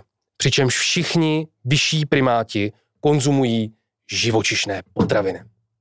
Jo? Uh, všichni vyšší primáti, jako jsou orangutani, šimpanzi, uh, gorily, paviáni a tak dále, tak všichni konzumují živočišné bílkoviny minimálně ve formě hmyzu, hmyzích larev, prostě larev různých dřevokazných brouků a tak dále. Ve formě ptačích vajec selektivně vybírají prostě ptačí hnízda, konzumují různé housenky, drobné obratlovce a prosím vás, nejbližší příbuzný člověka, což je prostě šimpanz, se kterým sdílíme 98% veškeré genetické výbavy, tak šimpanzi jsou ze všech vyšších primátů nejaktivnější lovci a konzumují ze všech vyšších primátů nejvíce masa. Jo. A pak tady prostě vidíte dokument, kde tohle je prostě spochybňováno. To je no, prostě drsný. Jdeme na ten další argument, tam zazněl, a to sice, že náš mozek nutně potřebuje glukózu, a maso není moc dobrým zdrojem glukózy. Proto bychom asi neměli konzumovat. Jakože tohle mi taky přijde naprosto bizarní. A ano, je to pravda, ale stejně tak dobrým zdrojem glukózy nejsou například rostlinné oleje, fazolky, cuketa nebo zelí. Neměli bychom je proto konzumovat? Samozřejmě, že ne. Mají spoustu dalších eh, jiných benefitů a mimochodem lidský organismus má právě tady tu redundantní schopnost vytvořit si tu glukózu právě jako palivo pro červené krvinky, pro erytrocity, pro náš mozek z jiných zdrojů, z těch necukerných zdrojů, z hlediska procesu, který se označuje jako glukoneogeneze a dokáže si právě vytvořit právě z bílkovin a z tuků, respektive z těch glukogenních aminokyselin. A avšak ze sacharidů se bílkoviny samozřejmě vytvořit eh, nedokážeme, jsou pro nás uh, esenciální, respektive máme některé ty aminokyseliny, které jsou pro nás esenciální.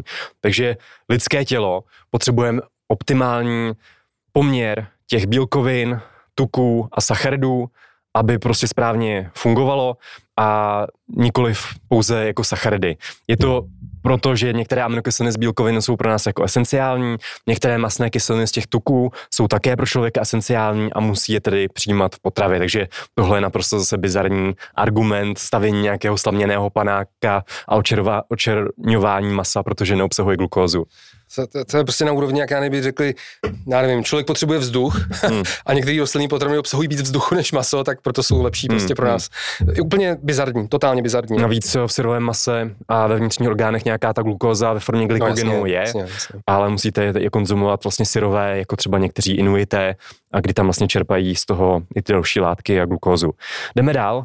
Také v tom dokumentu The Game Changer zaznělo, že neexistují žádné genetické důkazy proto, že bychom měli konzumovat maso. Tak tohle zase není pravda, protože naopak ty genetické důkazy naprosto jasně existují. A i u člověka.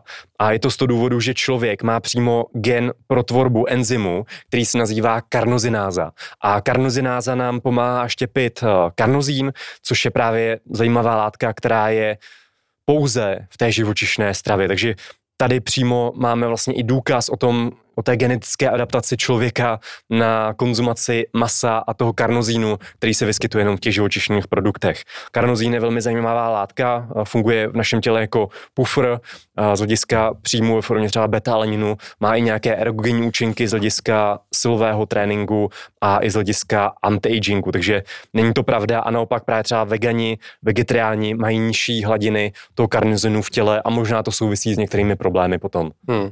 Tak, pojďme dát. Dál. Teďka teda třetí oblast témat a to jsou ty různá zdravotní tvrzení o veganské stravě a ty citované studie, které oni v tom dokumentu uh, použili.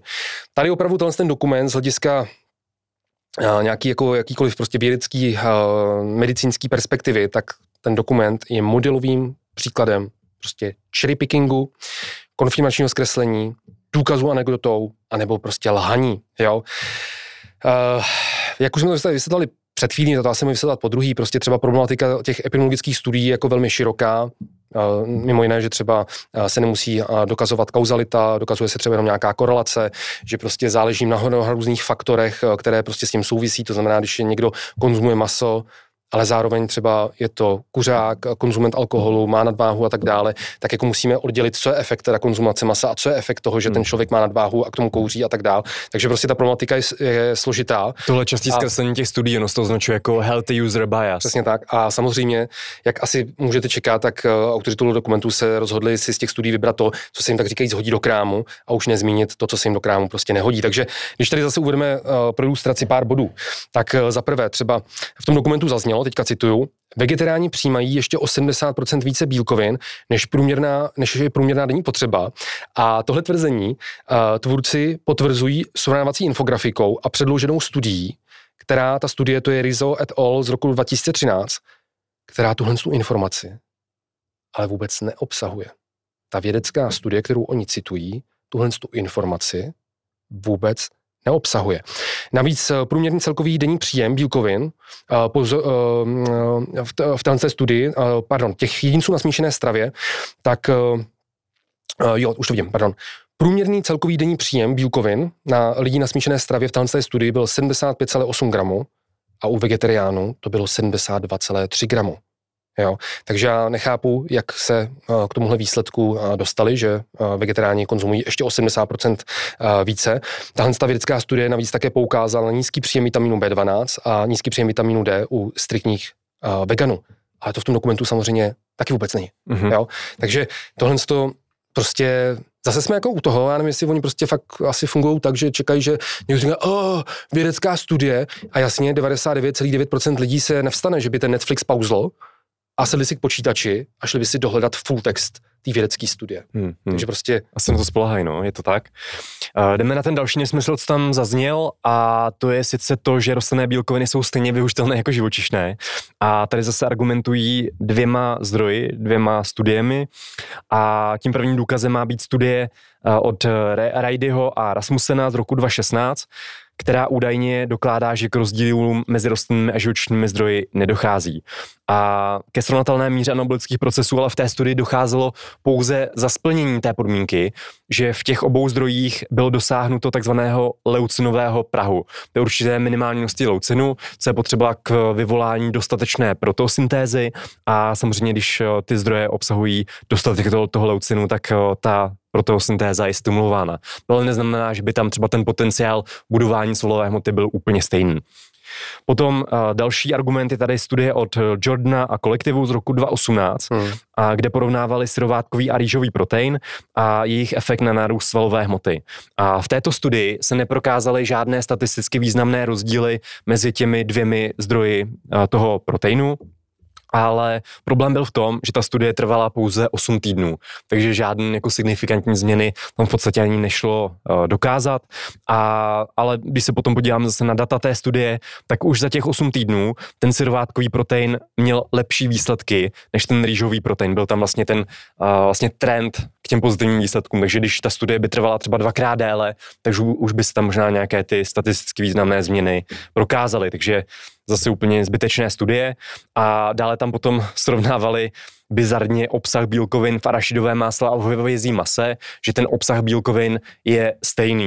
Ano, jasně, když se podíváme na celkový obsah bílkovin, nehledě na jejich kvalitu, tak tam možná bude vlastně stejné množství těch bílkovin, ale zase využitelnost bude úplně někde jinde aminokyselné spektrum bude úplně někde jinde a ta střebatelnost eh, také a potom odezva na tu protosyntézu bude taky úplně někde jinde. Navíc my, když přijímáme ty bílkoviny v arašidovém másle, tak jasně, porovnejte si 200 gramů masa hovězího a 200 gramů toho arašidového másla a podívejte se, kolik tuků a kolik energie to arašidové máslo bude obsahovat navíc oproti tomu masu. Asi těžko vlastně bychom nějak eh, rozumně využít používali jako zdroj bílkovin to arašidové máslo, protože za chvíli bychom měli morbidní obezitu. A také vlastně autoři toho dokumentu vlastně ignorují aminokyselné spektrum v těch potravinách, limitní aminokyseliny a taky vědecky stanovené ukazatele, jako je třeba PDCAS a DIAS, což jsou uh, velmi moderní a kvalitní ukazatele hodnocení kvality těch, těch bílkovin a tam se ukazuje, že ty živočišné bílkoviny tady v tom ohledu z hlediska stravitelnosti, z hlediska stimulace protosyntézy, budování svalové hmoty jsou prostě nadřazené těm rostlinným proteinům. Rostlinné bílkoviny jsou také fajn, mají spoustu benefitů, ale opravdu, když se je jedna ku jeden porovnáme, tak ten potenciál budovat svalovou hmotu je mnohem nižší a my obecně, abychom dostatečně stimulovali tu protosyntézu při použití těch rostlinných zdrojů, tak neříkám, že to není možné, ale typicky musíme vlastně použít mnohem vyšší dávky těch bílkovin, abychom stimulovali tu protosyntézu, třeba stejně jako nějaký ten mléčný protein, syrovátka nebo i třeba to maso. Takže tohle zase je úplně velký rozdíl mezi těma rostlinnýma a živočišnýma zdrojema těch bílkovin. Tak, pojďme na další bod, prosím vás, a to je ten známý experiment s porovnáním zkumavek krve. Já nevím, jestli si na to pamatuješ, ale tohle to vlastně ještě před zveřejněním toho dokumentu, tak vlastně oni uvolňovali z toho ty různé části a právě tohle to bylo jedno, jedna, jedna z nich a to taky vyvolalo obrovský popras, kdy třeba ten zmíněný kulturista Kai Green tak úplně dával statusy, prostě on má mnoho milionů sledujících, on dával statusy, oh, this is insane a úplně prostě obrovská, obrovská hysterie. Hmm. Kdo jste ten dokument viděl, jak se na to vzpomenete, kdo jste ten dokument neviděl, tak vám to popíšu, o co šlo. Ono šlo prostě o to, že v tom dokumentu oni uh, lidem, nějakým lidem uh, dali vlastně uh, burrito s obsahem uh, jenom uh, červených fazolí a avokáda a druhý skupině dali burrito s obsahem masa a Uh, ty, co snědli to maso, tak jim pak uh, vzali krev uh, a dali tam vlastně fotku uh, té plazmy a uh, ti lidé, kteří teda konzumovali to maso, tak měli takzvaný chylózní zabarvení té krve, respektive plazmy v porovnání s konzumací, teda v porovnání s těmi lidmi, co konzumovali jenom to rostlinné burrito s, s těmi fazolemi a mm-hmm. avokádem, kde to bylo ta plazma byla čirá. Takže vlastně ten Kai Green a další osobnosti úplně, no tak to je úplně jasný důkaz, že když teda si dám prostě maso, tak ta, ta krev se mi, tak ta krev se mi prostě jako zakalí a, a, a, to je jasný, že mi to teda zanáší ten organismus, že to je prostě jako nezdravý, zatímco když si dám jenom tu rostlinnou stravu, tak eh, tam to je úplně čirý, jak, jak studánka. Takže to je prostě zdravý. No a pojďme si říct, prosím vás, něco k fyziologii. Uf, úplně fyziologicky úplně zcela fyziologicky naše krevní plazma získá zcela fyziologicky takzvaný mléčný zabarvení neboli to chylozní zabarvení kvůli tomu, že prostě ano, tam se zvýší koncentrace té transformní formy tuků neboli chylomikronů, když skonzumujeme nějaký jídlo bohatý na tuky, a to na tuky živočišného i rostlinného původu, prostě na tuky. Jo? A je opravdu jedno, jestli zdrojem je maso, nebo zdrojem je to zmíněné třeba arašidové, arašidové máslo. A každý z vás, kdo někdy daroval krev, tak jste před tímhle tím přesně byli varováni, že před odběrem krve nemáte konzumovat potravu bohatou na tuky živočišného i rostlinného původu. Když budu citovat Ústav hematologie a krevní transfuze v Praze, tak ten uvádí. Když dárce sní před odběrem příliš mnoho salámu, tučné pomazánky či oříšků, jeho plazma získá mléčné zbarvení. To je znakem toho, že obsahuje tukové částice. Tuto takzvanou chylozní plazmu však bohužel nemůžeme pro naše pacienty nějak použít. Prosím, dodržujte proto dietní opatření a pomozte nám tak zachovat kvalitu transfuzních přípravků. Toto doporučení teda není tady kvůli tomu, že by takováhle krev tím chylozním zabarvením, že by byla nějaká riziková nebo že by byla nezdravá, ale kvůli tomu, že zkrátka dobře ta chylozní krev může narušit průběh eh, těch chemických reakcí při její analýze, například při koagulačním vyšetření nebo při analýze krevního obrazu. Takže to, že se vám ta krev jakoby periodicky takhle zabarví, když si dáte vždycky nějaké jídlo s nějakou vyšší dávkou prostě tuku, tak není potřeba se toho prostě obávat. Je to přirozený proces, který se vám pravděpodobně děje několikrát, eh, několikrát za den. Prostě když si dáte nějaké jídlo, kde je vyšší dávka eh, tuku, následně v následujících desítkách minut, hodinách se vám prostě zvýší koncentrace cirkulujících triacylglyceridů v plazmě, prostě se vám to ta krev zabarví a je to úplně stejný, jak kdyby se někdo jako divil, že když si dá prostě sladký jídlo, takže se mu zvedne následně v krvi glykémie. Nebo že když si dá proteinový koktejl nebo maso, že se mu následně v krvi zvedne množství cirkulujících prostě aminokyselin. To je prostě normální. Stejně tak, když se nám jídlo bohatý na tuky, tak se nám zvýší uh, množství uh, cirkulujících prostě tukových částic. No a jak je vlastně možný, když udělali oni ten, ten uh, vlastně uh, pokus, ono v tom dokumentu nejsou nikde uvedeny ty parametry toho pokusu. Tam je ukázaný ten výsledek, že ti, kteří si dali to rostlinné burrito s fazolem a s avokádem, tak měli čirou plazmu a ti, co si dali burrito s obsahem masa, tak měli zaklenou plazmu. Což působí strašidelně. A jaký může být vysvětlení, uh, že to tak bylo? Tak jako nejpravděpodobnější vysvětlení může být asi to, že vlastně díky většímu obsahu vlákniny, v tom rostlinném burrítu, kde byly černé fazole, kde bylo to avokádo a podobně, tak nedošlo k tak rychlému, tak rychlému vzestupu hladiny těch triacylglycerolů v krvi, v porovnání s tím druhým burítem, které třeba ty fazole neobsahovaly. Takže prostě tam, dejme tomu, mohl být zpomalen ten proces absorpce. Mezi další vysvětlení patří, řekněme, že nějaký, jako řekněme, ochranný efekt eh, toho avokáda, případně dalších jako fitonutrientů v té rostlinné stravě, že zase jsme díky tomu mohlo jít eh, k akutnímu zpomalení, zvýšení hladiny těch triacylglyceridů v krvi. No, anebo za třetí, mohl dojít prostě k cílený manipulaci s tím celým experimentem, kdy například nebylo třeba vůbec srovnaný množství tuku v obou těch jídlech. To znamená, že to masové burrito obsahovalo třeba více tuku, anebo toho masového burrita snědli více než toho rostlinného burrita. Jo? A logicky, když něco obsahovalo méně tuku, tak uh, se uh, i ty krevní tuky, respektive tuky v té krvi se zvýšily uh, méně a to zaklení bylo menší, protože ta krev na ta plazma obsahovala méně, méně těch chilomikronů. Uh, prosím vás, tady bych jako zmínil to, že bych se nedivil, kdyby oni byli schopní to takhle zmanipulovat, protože když jsme tady rozebírali před chvílí ten dokument, uh, experiment na dvojčatech, tak tam jsme viděli, že prostě nemůžeme vnímat jinak než manipulaci tu skutečnost, že se porovnávají dvě skupiny lidí.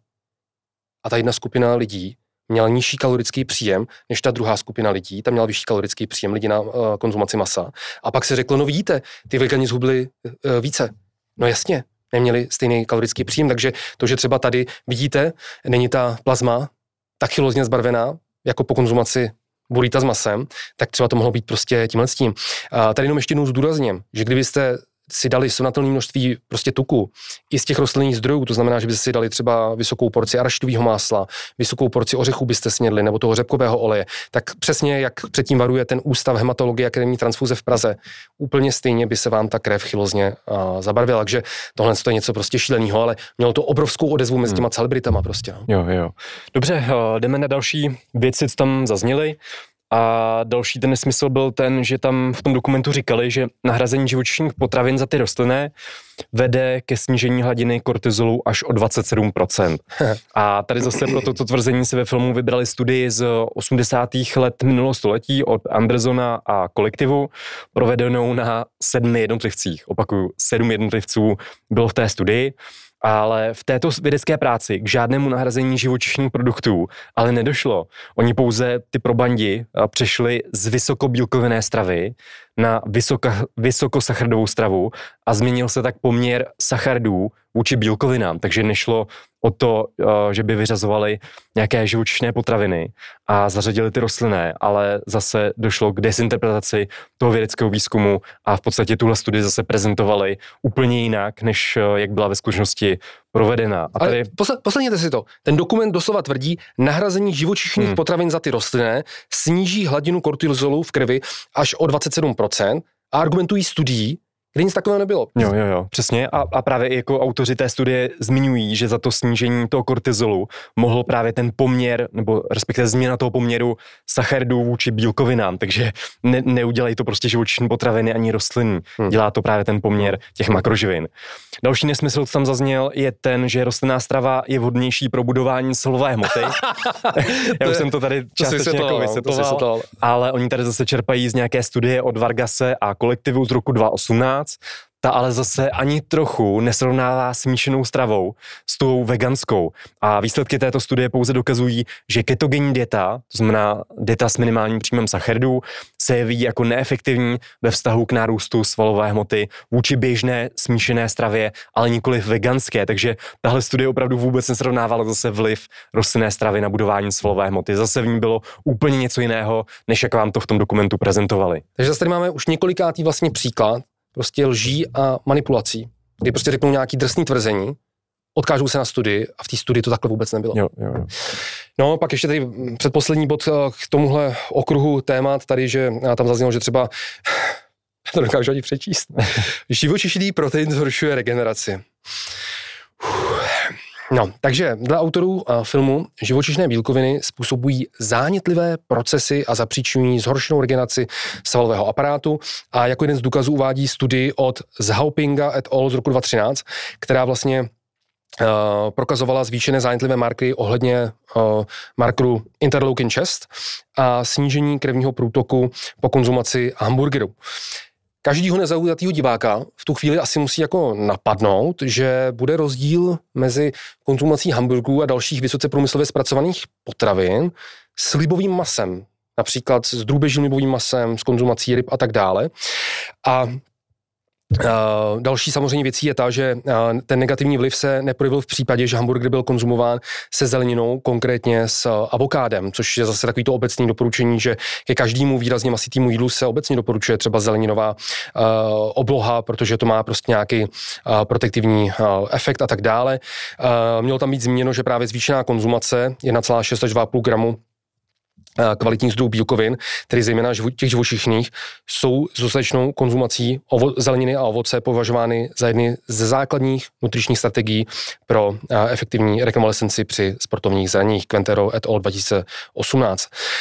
Dále tam přichází na řadu argument, že pouze rostlinná strava na rozdíl od živočišné obsahuje antioxidanty, které regeneraci napomáhají. Prosím vás, tak samozřejmě, že antioxidanty Eh, jsou v největší míře v ovoce a v zelině, ale zase se k tomu dostáváme k tomu, co už tady jako jednou zaznělo uh, s tou glukózou, že jo? Že oni pokud tady vlastně dávají za příklad, že třeba salát obsahuje více antioxidantů než losos, tak, to může být, tak to může být jako pravda. No a tak bychom mohli říct, že třeba losos obsahuje daleko více omega-3 nasycených masných kyselin než salát a že ty omega-3 nasycené masné kyseliny jsou přece pro nás, pro nás, uh, pro náš mozek taky klíčové, a salát jich obsahuje jenom minimum. Je to tedy pro nás argument, aby jsme přestali salát konzumovat? Jasně, že není. To je právě ta výhoda té smíšené stravy. Stravy, že načerpáte uh, některé mikronutrienty z toho, jiné mikronutrienty zase třeba z, z živočišného zdroje a tak dále. Mm-hmm. Takže prostě je manipulace za druhou. No. OK, jdeme dále. Já jenom teďka v rychlosti uh, další argument v tom zazněl, a to sice, že plant-based dieta je jediná, která snižuje riziko kardiovaskulárních onemocnění. Oh. Zase jako tady, ten, tady to ultimativní tvrzení už na první pohled je zřejmé, že to je nesmysl a oni to zase dokazují nějakou studií Ornish a kolektiv z roku 1990, kdy u experimentální skupiny, která měla nízkotučnou vegetariánskou, to znamená nikoli zase veganskou, stravu došlo ke snížení rizika i chemické choroby srdeční. Ale mimo jiné, samozřejmě ty subjekty v té studii také zároveň přestali kouřit, měli zvýšenou pohybovou aktivitu a také podstupovali trénink zvládání stresu. Takže tohle mohly být ty další faktory, které mohly ovlivnit to riziko kardiovaskulárních onemocnění. A v žádném případě není pravda, že by veganská dieta nebo obecně plant-based diety byly jediné, které by snižovaly riziko těch kardiovaskulárních onemocnění. Když se zase podíváme na tu majoritu těch důkazů, které máme oblasti těch srdečního nemocnění, tak jako nejvíce efektivní, nejvíce podložená strava se ukazuje, že je středomořská dieta nebo středomořský způsob stravování a tam opravdu existuje nespočet těch studií, které dokázaly ten kardioprotektivní vliv středomořské stravy a středomořská strava samozřejmě není veganská strava, protože obsahuje rostlinné, ale i živočišné bílkoviny. Obsahuje normálně ryby, vejce, mléčné produkty a také drůbeží maso, takže není to pravda, že by plant-based dieta byla jediná, která snižuje riziko kardiovaskulárních onemocnění. To je prostě záměrná blež. Hmm. No. Uh, takže to by bylo k tomuhle, no a teď pojďme úplně na závěr celého rozboru tohohle dokumentu, tak se podívat na střed uh, zájmu autorů tohoto dokumentu. Když se podíváme na vlastně střed zájmu tvůrců tohoto dokumentu, tak uh, my jsme si měli zase si říct, jestli tady nejsou nějaké červené vlajky, které by nám měly třeba napovědět, jak moc můžeme celý ten dokument brát vážně. Tak se pojďme podívat na pár jmen, my jsme to zkrátili, řekneme si tady jenom jich několik. Tak první, James Cameron. Jako výkonný producent filmu a držitel několika ocení za filmy, jako je Avatar a Titanic, je James Cameron také výkonným ředitelem a zakladatel společnosti Verdient Foods, což je multimilionová společnost, která vyrábí a prodává rostlinné proteiny. Sám je velkým propagátorem veganství. Suzy Cameron. Manželka Jamesa Camerona přišla v roce 2012 na čistě rostlinnou stravu po zhlednutí veganského dokumentu uh, Forks Over Knives a Suzy společně s jejím manželem investuje velké prostředky do společností zabývajících se výrobou a zpracováním rostlinných proteinů, jejichž podíl na trhu stále roste. Dál.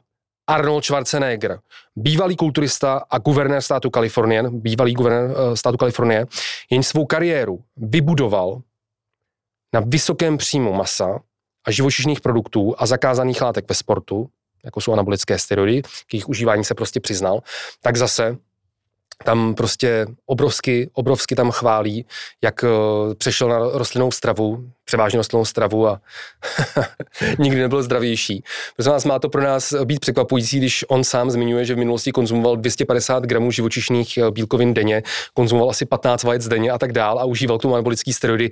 Je to pro nás překvapující, že pokud on začal držet nějaký jídelníček, který není veganský, ale kde je třeba větší podíl zase těch rostlinných uh, potravin, zeleniny a tak dále, tak jak už jsme si vysvětlovali, když snížíte příjem nasycených tuků, uh, zvýšíte příjem té rostlinné stravy, těch rostlinných sterolů, tak prostě vám poklesne LDL, není to nic překvapivého. On to tam zmiňuje, že, mu pokl- že má nejnižší LDL v životě, no, tak mm, mm. to není vůbec překvapivý. A dál, uh, doktor Caldwell, Esselstyn, autor knihy Prevent and Reverse Hair Disease, uh, která propaguje unikátní program založený na rostlinné stravě, jenž údajně dokáže zastavit progresy srdečních onemocnění a dokonce je vyléčit. Doktor Esselstyn je dále také autorem stejnojmené kuchařky a placeného videoprogramu, kde prostě uh, propaguje tu rostlinnou stravu. A dále třeba doktor Columbus Batist, kardiolog, který čerpá informace z nechvalně známé China Study a svým pacientům po bypassu doporučuje veganský dokument Forks over Knives. Takže tito lidé stojí za tímhle tím dokumentem The Game Changers. Takže prosím vás, na závěr eh, tady té části o tom dokumentu Game Changers, abych tady chtěl prostě znova zdůraznit, že pokud v nějakém dokumentu, v jakémkoliv dokumentu, určitě zase nějaký nový dokument se objeví, pokud vidíme prostě vrcholoví sportovce, kteří jsou kratší či delší dobu vegetariány, nebo dokonce vegany, tak ano, může to být pro nás důkazem, že u některých lidí na, vegan, na veganské nebo vegetariánské stravě je možné dosáhnout třeba takových sportovních výsledků, ale automaticky to neznamená, že bychom všichni přešli na vegetariánskou nebo veganskou stravu, tak bychom měli díky tomu tyto sportovní výsledky.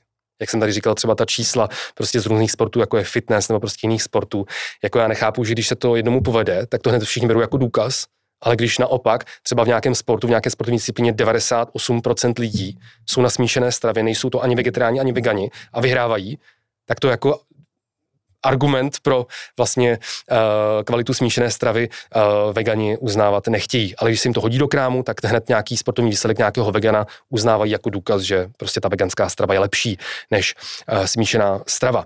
Dál, co si taky musíme dát prostě velký pozor, je to, že u lidí, kteří předtím třeba se dlouhé roky stravovali na vysoce průmyslově zpracovaných potravinách, prostě na fast foodech uh, a tak dále, tak prostě to, že pak třeba, a dohromady třeba v té době znali dva druhy zeleniny, víc by nedokázali jim jmenovat, a pak prostě přejdou třeba na vegetariánskou stravu, tak se nesmíme divit tomu, že ten jejich zdravotní stav, ty různé metabolické parametry, že se jim třeba velmi výrazně zlepší. No samozřejmě, že ano, protože ten vegetariánský jídelníček bude nahony lepší, než kdyby ti lidé pokračovali v tom destruktivním životním stylu, který třeba měli 20-30 let jakoby do teďka, jo.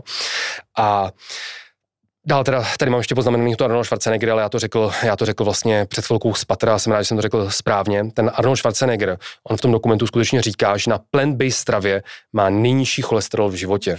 Má nás to prostě šokovat, když on předtím konzumoval denně 15 vajec uh, denně. Prostě. Jo, takže je nutné si uvědomit, že uh, když tady uh, porovnáváme konzumaci přepálených eh, hamburgerů na nějakých přepálených rostlinných olejích prostě s hranolkami, tak to není to stejný, jako posuzovat vliv smíšené stravy s obsahem libového masa a ryb. Jo, to je jako důležitý. A stejně tak, autoři filmu namítají, že studie, které nepotvrzují negativní vliv živočišných potravin, tak jsou financovány společnostmi živočišného průmyslu.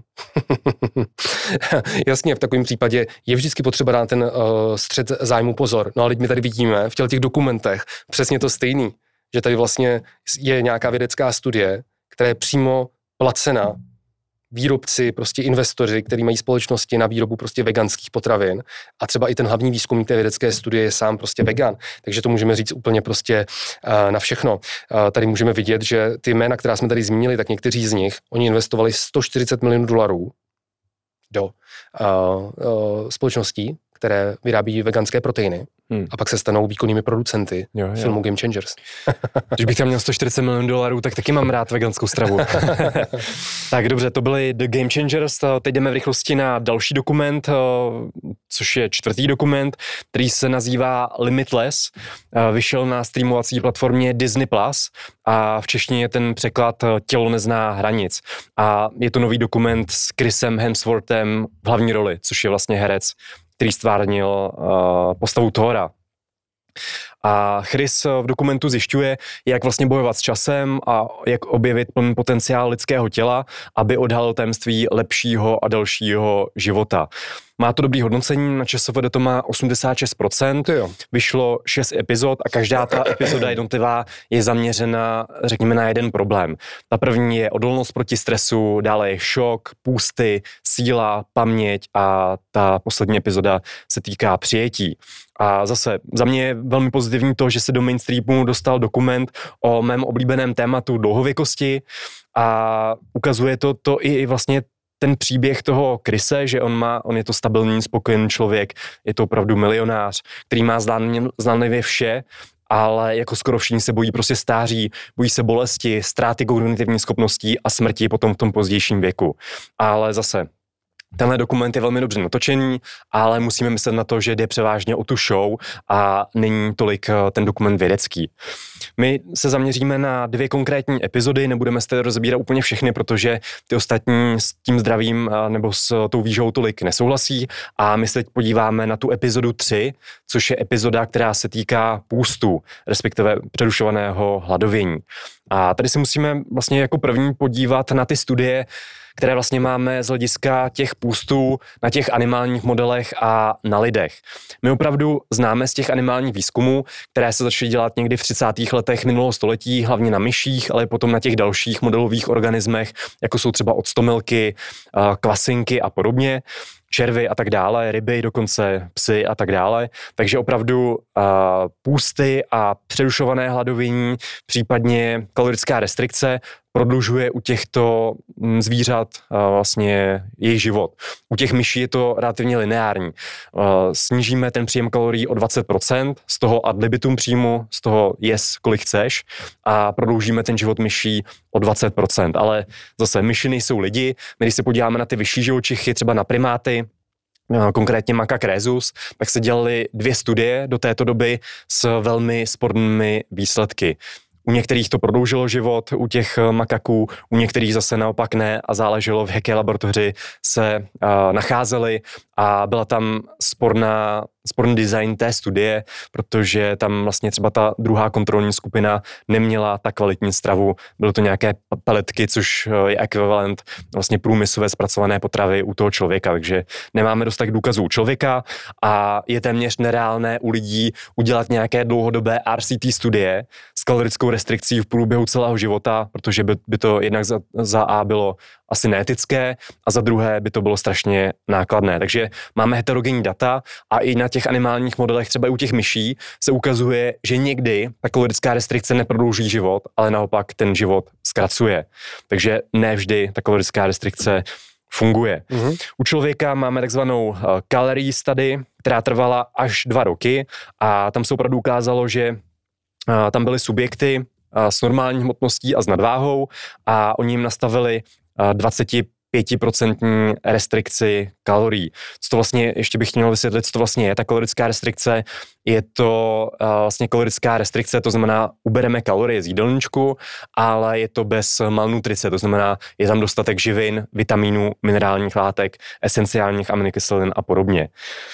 A tahle, tyhle výsledky tady té calorie study eh, byly takové, že vlastně ten pokles hmotnosti a ta kalorická restrikce vedla k úpravě některých klinických biomarkerů zdraví, jako je třeba samozřejmě snížení hmotnosti, zlepšení inzulínové senzitivity, eh, zlepšení glukózové tolerance a dokonce i zlepšení některých kardiometabolických parametrů. Ale zase eh, nemůžeme odlišit to, za co mohla ta kalorická restrikce, to hladovění v vozovkách a za co mohl ten samotný pokles hmotnosti.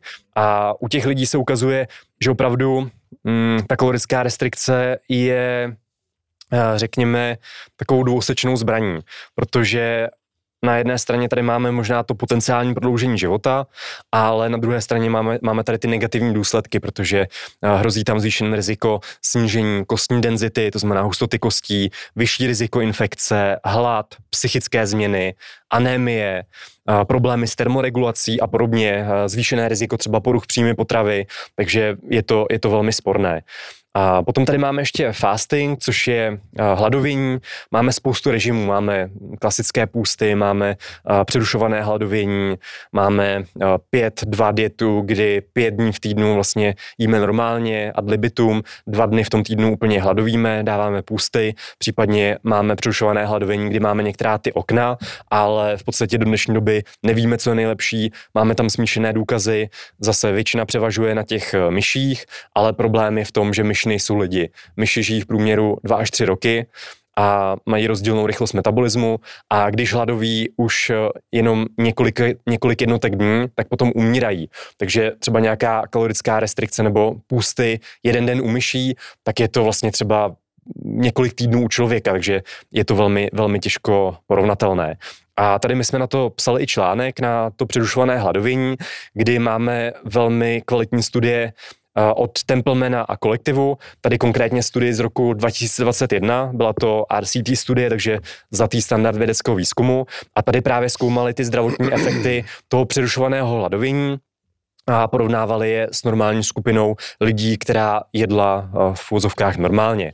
A tady v té studii byly tři skupiny lidí.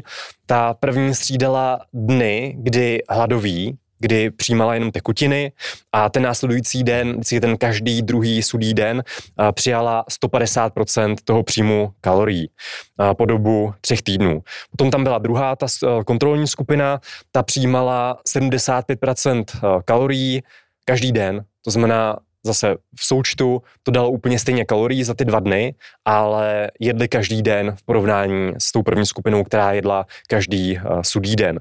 A pak tam máme ještě třetí kontrolní skupinu a ta neměla kalorickou restrikci a ta jedla vlastně 200% energie, kalorií, každý zase ten sudý den. Takže ten jeden den eh, hladověla, měla půst a ten druhý den vždycky přijala 200% energie, takže nebyla tam ta kalorická restrikce, ale přijala více eh, tato skupina těch kalorií než ty předcházející dvě skupiny. A tahle studie měla velmi zajímavé výsledky, protože ta skupina, která každý druhý den hladověla, tak redukovala hmotnost téměř, téměř srovnatelným dílem z jejich tukové tkáně, ale i beztukové tělesné hmoty. Takže tam došlo k signifikantnímu snížení té svalové hmoty. A to je vlastně velký problém. A když se podíváme konkrétně eh, vlastně na ty výsledky na ty informace z této studie, tak se ukázalo, že ti lidé, kteří hladověli v ty dny, tak měli mnohem méně pohybu, méně se jíbali a možná i proto zubli mnohem více té svalové hmoty v porovnání s těmi ostatními skupinami, mm. třeba které jedli každý den. Takže to je, to je vlastně velká limitace tady toho přerušovaného hladovění a těch pustů. A dokonce i ten lékař, který vystoupil v tom seriálu Limitless, že tam vlastně koušoval, radil tam tomu Chrisovi Hemsworthovi a tento lékař je velmi známý v Americe, jmenuje se Peter Attia, má i velmi známý podcast, napsal teďka tu známou knihu Outlive, tak on mu tam ty půsty doporučoval a koučoval ho. Ale po natočení toho dokumentu Peter Attia změnil sám osobně na ty půsty, na to přerušované hladovění názor a už nic takového nepraktikuje. Protože si všiml, že právě když ty půsty zařazuje, tak mu jde velmi signifikantně množství svalové hmoty dolů a to je samozřejmě velká limitace i z hlediska té dlouhověkosti, protože tam platí, že čím více síly, čím více svalů udržíte do toho pozdějšího věku, tak tím se dožijete toho vyššího věku.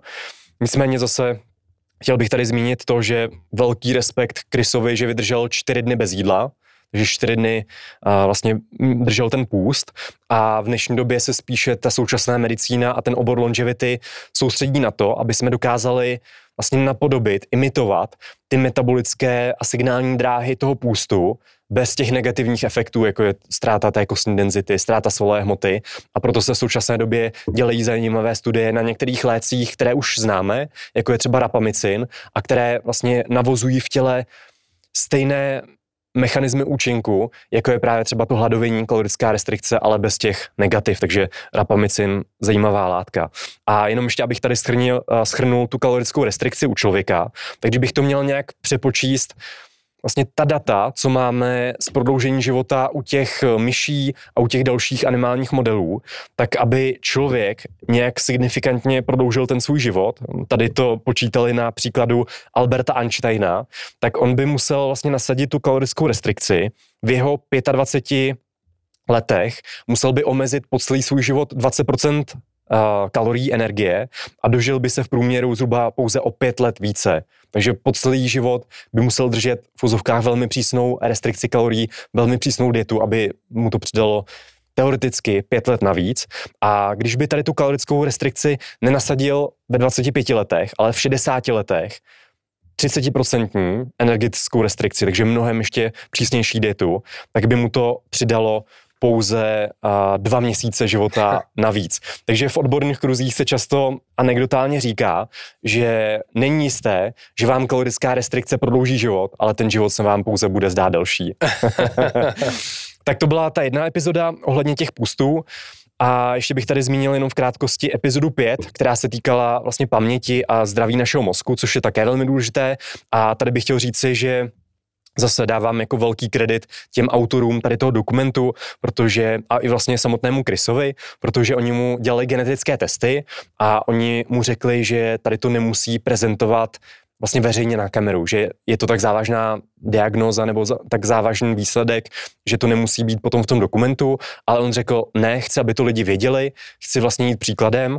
A jemu zjistili to, že on má dvě kopie alely a po E4, což je jeden z největších rizikových faktorů Alzheimerovy choroby, což v dnešní době opravdu jako problém. Nemáme na to žádnou efektivní léčbu. A když máte tady ty dvě alely, dvě kopie toho genu, toho polymorfismu a po E4, tak máte zhruba 8krát až 10krát vyšší riziko toho Alzheimera v pozdějším věku oproti té běžné uh, populaci. A velká část, uh, miliony lidí všude na světě má také tady tu kopii a po E4 a má tedy vyšší predispozice pro tohle onemocnění. Takže za mě je dobrý, že se o tom mluví, že se tohle téma tam nakouslo. Je lepší pro ostatní o tom mluvit, protože to riziko potom můžeme snížit. Když nám tady ten genetický test vyjde takhle negativně, tak my, my můžeme udělat některá opatření, jako je třeba pohyb, udržovat zdravé lipidové spektrum, eh, více můžeme pečovat eh, o naší ústní dutinu, protože no se ukazuje, že zdraví naší ústní dutiny, zubů, záněty dásně a podobně, takže to může také souviset s rizikem té demence, toho Alzheimera i třeba s onemocněním srdce. A je dobré, že Kristo tam vlastně ukázal na kameru a ukázal i jako vlastně takový ten polobůh, herec toho Tora, že i on sám je smrtelný, že je zranitelný a od něj to potom vyznění ještě někde úplně jinde, než když by o tom mluvil normální člověk, takže taky za mě úplně super ta pátá, pátá epizoda, hodnotím to velmi, velmi pozitivně, ale ty ostatní věci, ty půsty, ta evidence, ty důkazy nejsou tak silné, jak vám v tom uh, dokumentu bohužel uh, prezentovali. A i třeba ten Peter Atý, jak jsem zmiňoval, změnil sám na ty půsty názor. Hmm. Tak a teď prosím vás na závěr uh, celé té hlavní části. Tak jenom velmi rychle, poslední pátý dokument, který mi tady nebudeme rozebírat celý, protože když vám ukážeme pár tvrzení, které tom dokumentu zazněly, tak asi nám hned dáte za pravdu, že to ani nemá smysl uh, ten dokument si celý rozebírat. Uh, překvapivě my jsme to chtěli trošku proložit, aby jsme uh, neřešili ty proveganské dokumenty najednou, takže překvapivě to už je vlastně za dnešní díl třetí proveganský dokument, který se objevil na Netflixu, podobně jak Game Changers a ten experiment na dvojčatech. A a řeč bude, krátce bude řeč o dokumentu Netflixu z roku 2017, který se jmenuje What the Health. Jo, ne to druhý, ale What the Health. a schválně vám ukážeme pár tvrzení z toho dokumentu a jenom rychle, uh, rychle je okomentujeme. V tomhle tom dokumentu, který si můžete prostě pustit na Netflixu, tak zaznívá například, teď cituju, jezení zpracovaného masa je stejně nebezpečné jako kouření. Ne, není. Jezení 50 eh, gramů zpracovaného masa eh, denně zvyšuje riziko kolorektálního karcinomu zhruba o 18%, zatímco kouření zvyšuje riziko rakoviny plic o 1900%. Tedy 20krát více. Prostě není to to stejné. Jo, i když uzeniny prostě ano, víme, že prostě ano, souvisí s výskytem rakoviny a podobně, tak prostě nejde to dát do rovnítka, že to je stejný jako kouření. Prostě, ať se vám to líbí nebo ne, není. Dále, další tvrzení z toho dokumentu What the Health. Kuřecí maso není lepší než zpracované maso.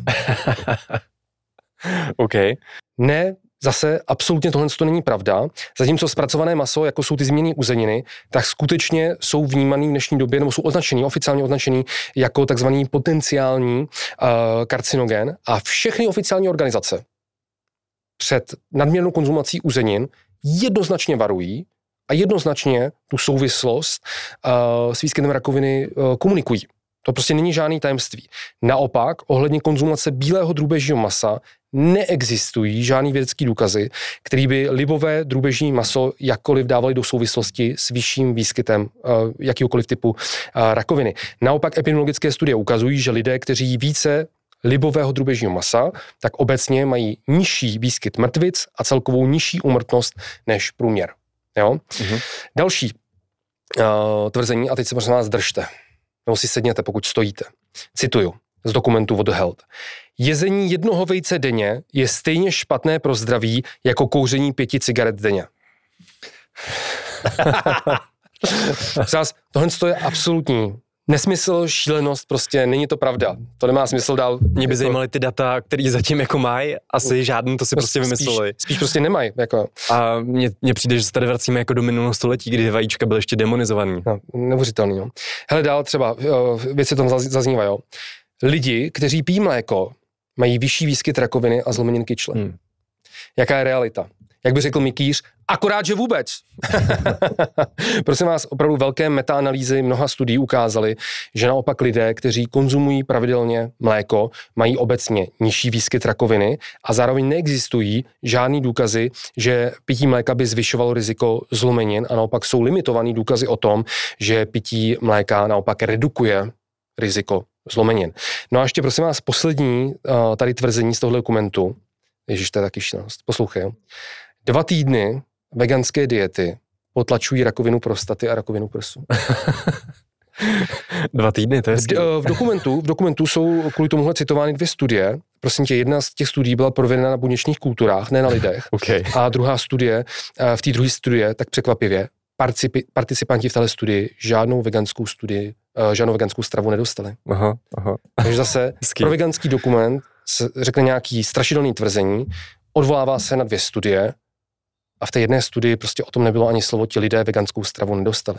Jo, takže Šílenost, no, takže nemá smysl ten dokument eh, dál jako rozbírat podrobněji, protože hm, myslím si, že ty uh, první dva dokumenty jsou daleko známější, jo, jo. Experiment na dvojčatech a Game Changers, tam jsme to rozebrali velmi, velmi podrobně, tvrzení, potvrzení a viděli jste, jak, to, jak to je doopravdy a že je prostě potřeba si zachovat prostě vysokou míru kritického myšlení, že na ty dokumenty koukáte.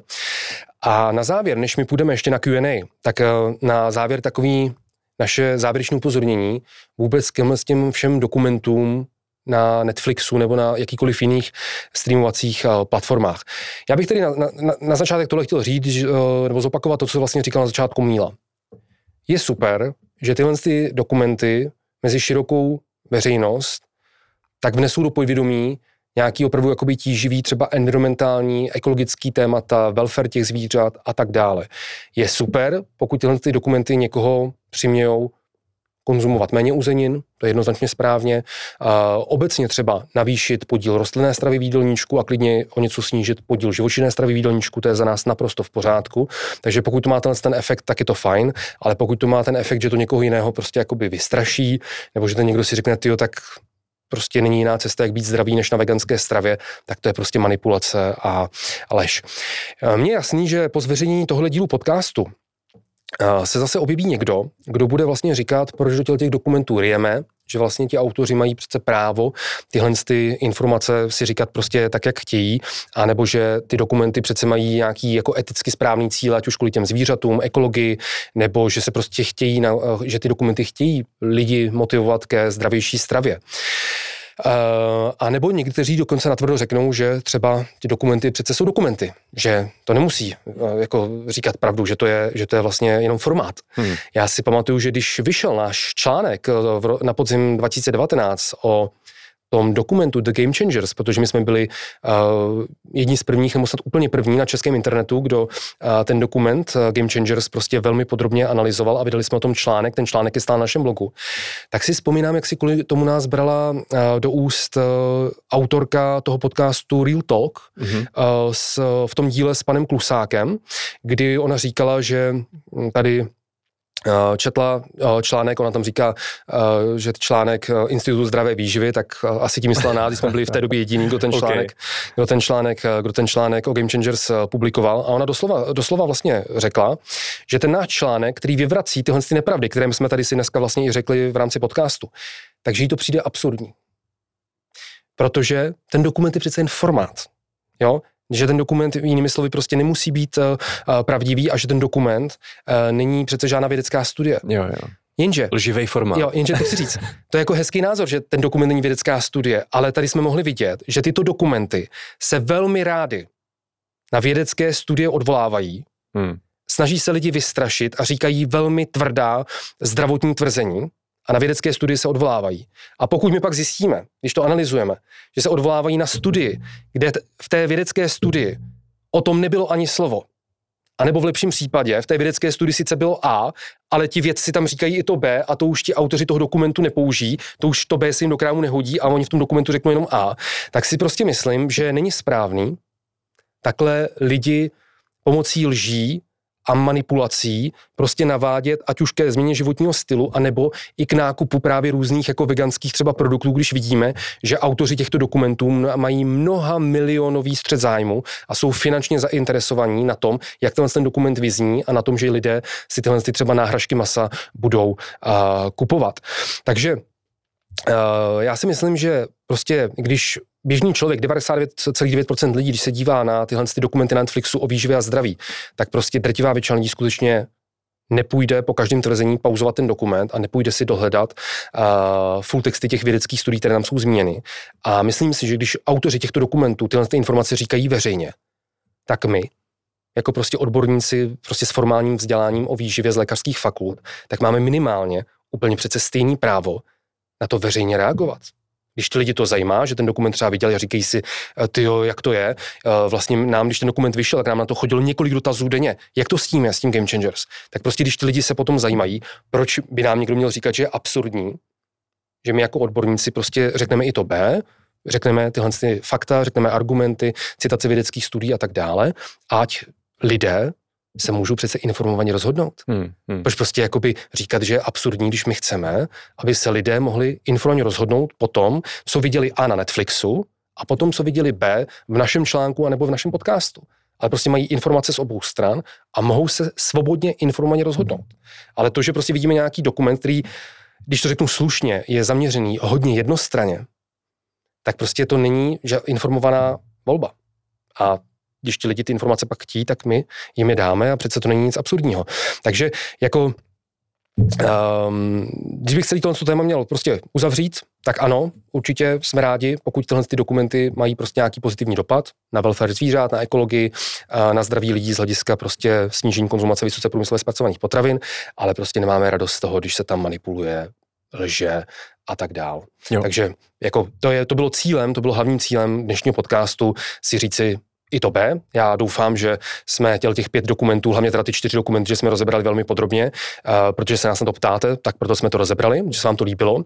No a myslím si, když koukám na hodinky, že to dneska bylo velmi, velmi dlouhý, takže pojďme teďka rychle pokračovat částí Q&A. OK, jdeme na to.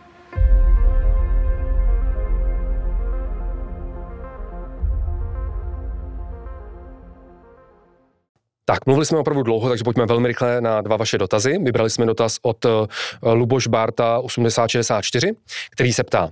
Zajímal, zajímal by mě vliv horkého počasí léta na obezní lidi, co se děje s naším tělem.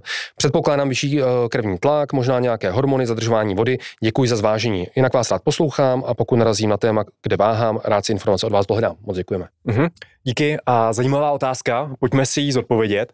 Je pravdou, že lidé s nadváhou nebo s obezitou mají dva problémy z hlediska zvýšené produkce tepla a z hlediska vyšší izolace. Prostě ta tuková tkáň funguje jako izolant. Někdy vlastně v zimních podmínkách, v zimě to může být výhoda, ale je to právě velká nevýhoda potom, potom když jsou nějaká teplá období, teplé počasí, vysoké teploty a tam je problém s tím, že tito lidé jsou potom více náchylní na ten teplotní šok a snáze se vlastně potom přehřívají. Jde o to, že oni mají vlastně porušenou schopnost pocení se, takže mají vlastně ještě stížené to, ten základní mechanismus, jak se zbavujeme toho nadbytečného tepla, jak se vlastně chladíme. A dále je problém v tom, že obezita je jedním jako z největších rizikových faktorů pro kardiovaskulární onemocnění. A neznamená to tedy, že by ten vztah mezi teplotou a obezitou a srdečním onemocněním byl tak přímý, ale je komplexní. A teplota spíše jen zvyšuje zátěž na to tělo a potenciuje již vzniklé problémy, takže u těchto lidí potom může docházet eh, vlastně k vyššímu riziku nebo k více těm úpalům, protože se prostě přehřívají. A potom to může vlastně vyvolávat i ty kardiovaskulární onemocnění, když tam jsou už nějaké ty predispozice, takže asi, asi takhle bych odpověděl na tuhle otázku. Eh, jde o to porušené mm. pocení, jde o tu nadměrnou izolaci a také nadměrnou produkci tepla, kdy lidé s obezitou to mají potom vlastně těžší v těch uh, měsících, kdy tady máme prostě teplo. Mm. Tak eh, jdeme na druhou otázku od eh, Stevena Jamesona a ten se ptá, eh, můžu otázečku, aktuální názor na Manu po případě meal replacements všeobecně. Nenašel jsem od vás na toto téma žádný článek, díky. Nás, my tady musíme v tomhle tom být asi hodně diplomatický, protože když teďka se k tomu nevyjadřovat veřejně, protože než my jsme se z Mílu bali nějaký žalob, my už jsme docela v tomhle tom zběhlí, už jsme tři soudy vyhráli, jak už jsme několikrát se chlubili. a, a těch žalob se nebojíme, ale přece jenom ten podcast tady vlastně na podporuje společnost Mixit a takhle, takže dovedu si představit, že tyhle ty velké společnosti by se pokusili si došlápnout třeba takhle i na Mixit a takhle, takže musíme prostě být diplomati. A, takže vám nemůžu sdělit úplně svůj upřímný názor, jaký bych vám sdělil třeba, kdybyste se mě na to ptali mezi čtyřma očima. Nicméně mě na Maně a nejvíc štve jejich brutálně agresivní marketing, kdy v minulosti jsme byli svědky toho, že oni doporučovali lidem přejít z pevné pestré stravy během třeba sedmi dní jenom na konzumaci many. Už navždy. Jo? Já jsem ten manuál, ten manuál, který oni k té maně tehdy posílali, tak jsem ho držel v ruce, protože si uh, úplně ještě v bývalé práci asistentka šéfa si manu koupila. Zdravíme Helču. Zdravíme Helču. A přišel, uh, přišel jí prostě normálně takhle A4, A4 manuál, jak během sedmi dní prostě přestat konzumovat pevnou pestrou stravu a přijít jenom na manu, že ta mana je vlastně něco lepšího, než ta běžná pevná pestrá strava, což je prostě prasárna z mého pohledu. Jo? Můj odborný názor na to je, že to je prasárna. A stejně tak, Vlastně, když jsme viděli jejich reklamy teďka v uplynulých eh, letech, jak oni to vydávali, že to je evoluce v jídle, tak to je za nás tohle strašně prostě špatně, protože když se podíváte na to složení, na ty suroviny, ze kterých to je, jaká to je evoluce v jídle? Tohle opravdu není žádná evoluce v jídle, že by to bylo prostě lepší než vyvážená pestrá strava.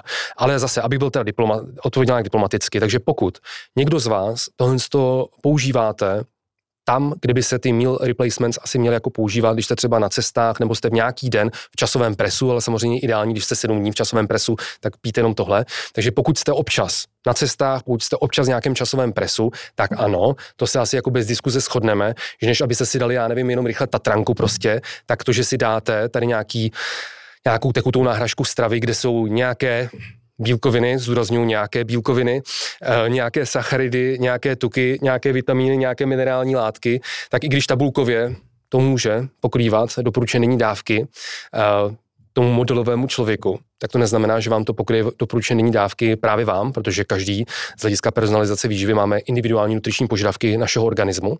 Takže to je první věc. Ale jasně, pokud to je náhražka třeba jednoho jídla za den, jo, když nestíhám, tak je to za nás prostě relativně OK, než si dát prostě nějaký třeba fast food a tak dále. Jako, takže pokud to je použito takhle, tak, jak by být mělo, jednou za čas, tak my s tím žádný prostě jako problém nemáme, ať už to je mana, nebo to jsou prostě jiné společnosti.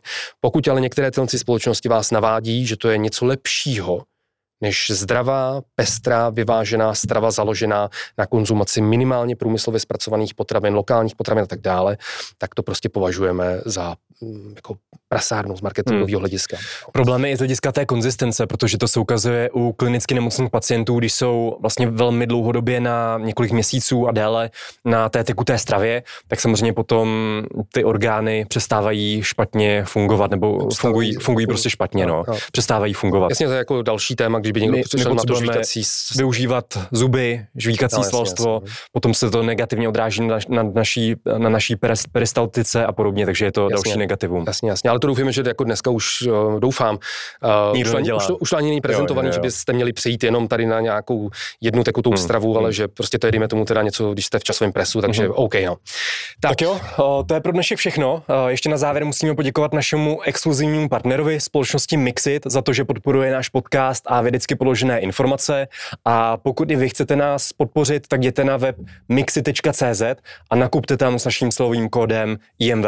Jo, tady musím zmínit, že tenhle ten eh, produkt, který my tady máme jako vystavený, tak uh, musím říct, že teda z něj jsem nadšený, protože já třeba uh, s těma uh, ovesnýma vločkama mám vždycky problém tam, jak tam jsou prostě ty různé jakoby uh, obilky a takhle, hmm. tak tohle musím říct, že tohle jako fakt dobrý za mě. Jo, jo, to je vlastně novinka, no. to je novinka, ty, no. ty, ty minutové vločky jsou velmi jako jemný. Vel, velmi, velmi, velmi jemný, takže se toho prostě tak nepřijíte, fakt, fakt dobrý. No nicméně, uh, pokud chcete podpořit náš podcast, tak, uh, nebo nás, naši, naši činnost uh, a tu osvětu, kterou se snažíme, tak samozřejmě budeme hrozně rádi, když se zúčastníte některých z našich vzdělávacích akcí, ať už celodenních kurzů, které máme vypsány, celodenní kurzy v Praze, celodenní kurzy v Brně, nebo se zúčastníte některých našich online webinářů, které máme fakt na různá témata, opravdu od výživy eh, těhotných žen, eh, malých dětí až po výživu prostě eh, seniorů, kardiovaskulární choroby a podobně. Kompletní kalendář všech našich fyzických akcí i těch online živých webinářů najdete na našem webu Institut moderní výživy CZ nebo zjednodušeně imv.cz v sekci akce. Stejně tak moc děkujeme, prosím vás, tady Pixbo Studio za produkci našeho podcastu v tomhle tom krásném studiu. A děkujeme samozřejmě i vám za to, že sledujete náš podcast, že dáváte lajky, pozitivní hodnocení, že ho sdílíte, posíláte přátelům a samozřejmě, že nás odebíráte. V minulém roce jsme akorát překonali kumulativně 1 milion zhlédnutí jenom na YouTube, což je velký milník, takže díky moc i vám za podporu. Mějte se hezky a budeme se těšit na vás u dalšího dílu. Mějte se hezky, ahoj.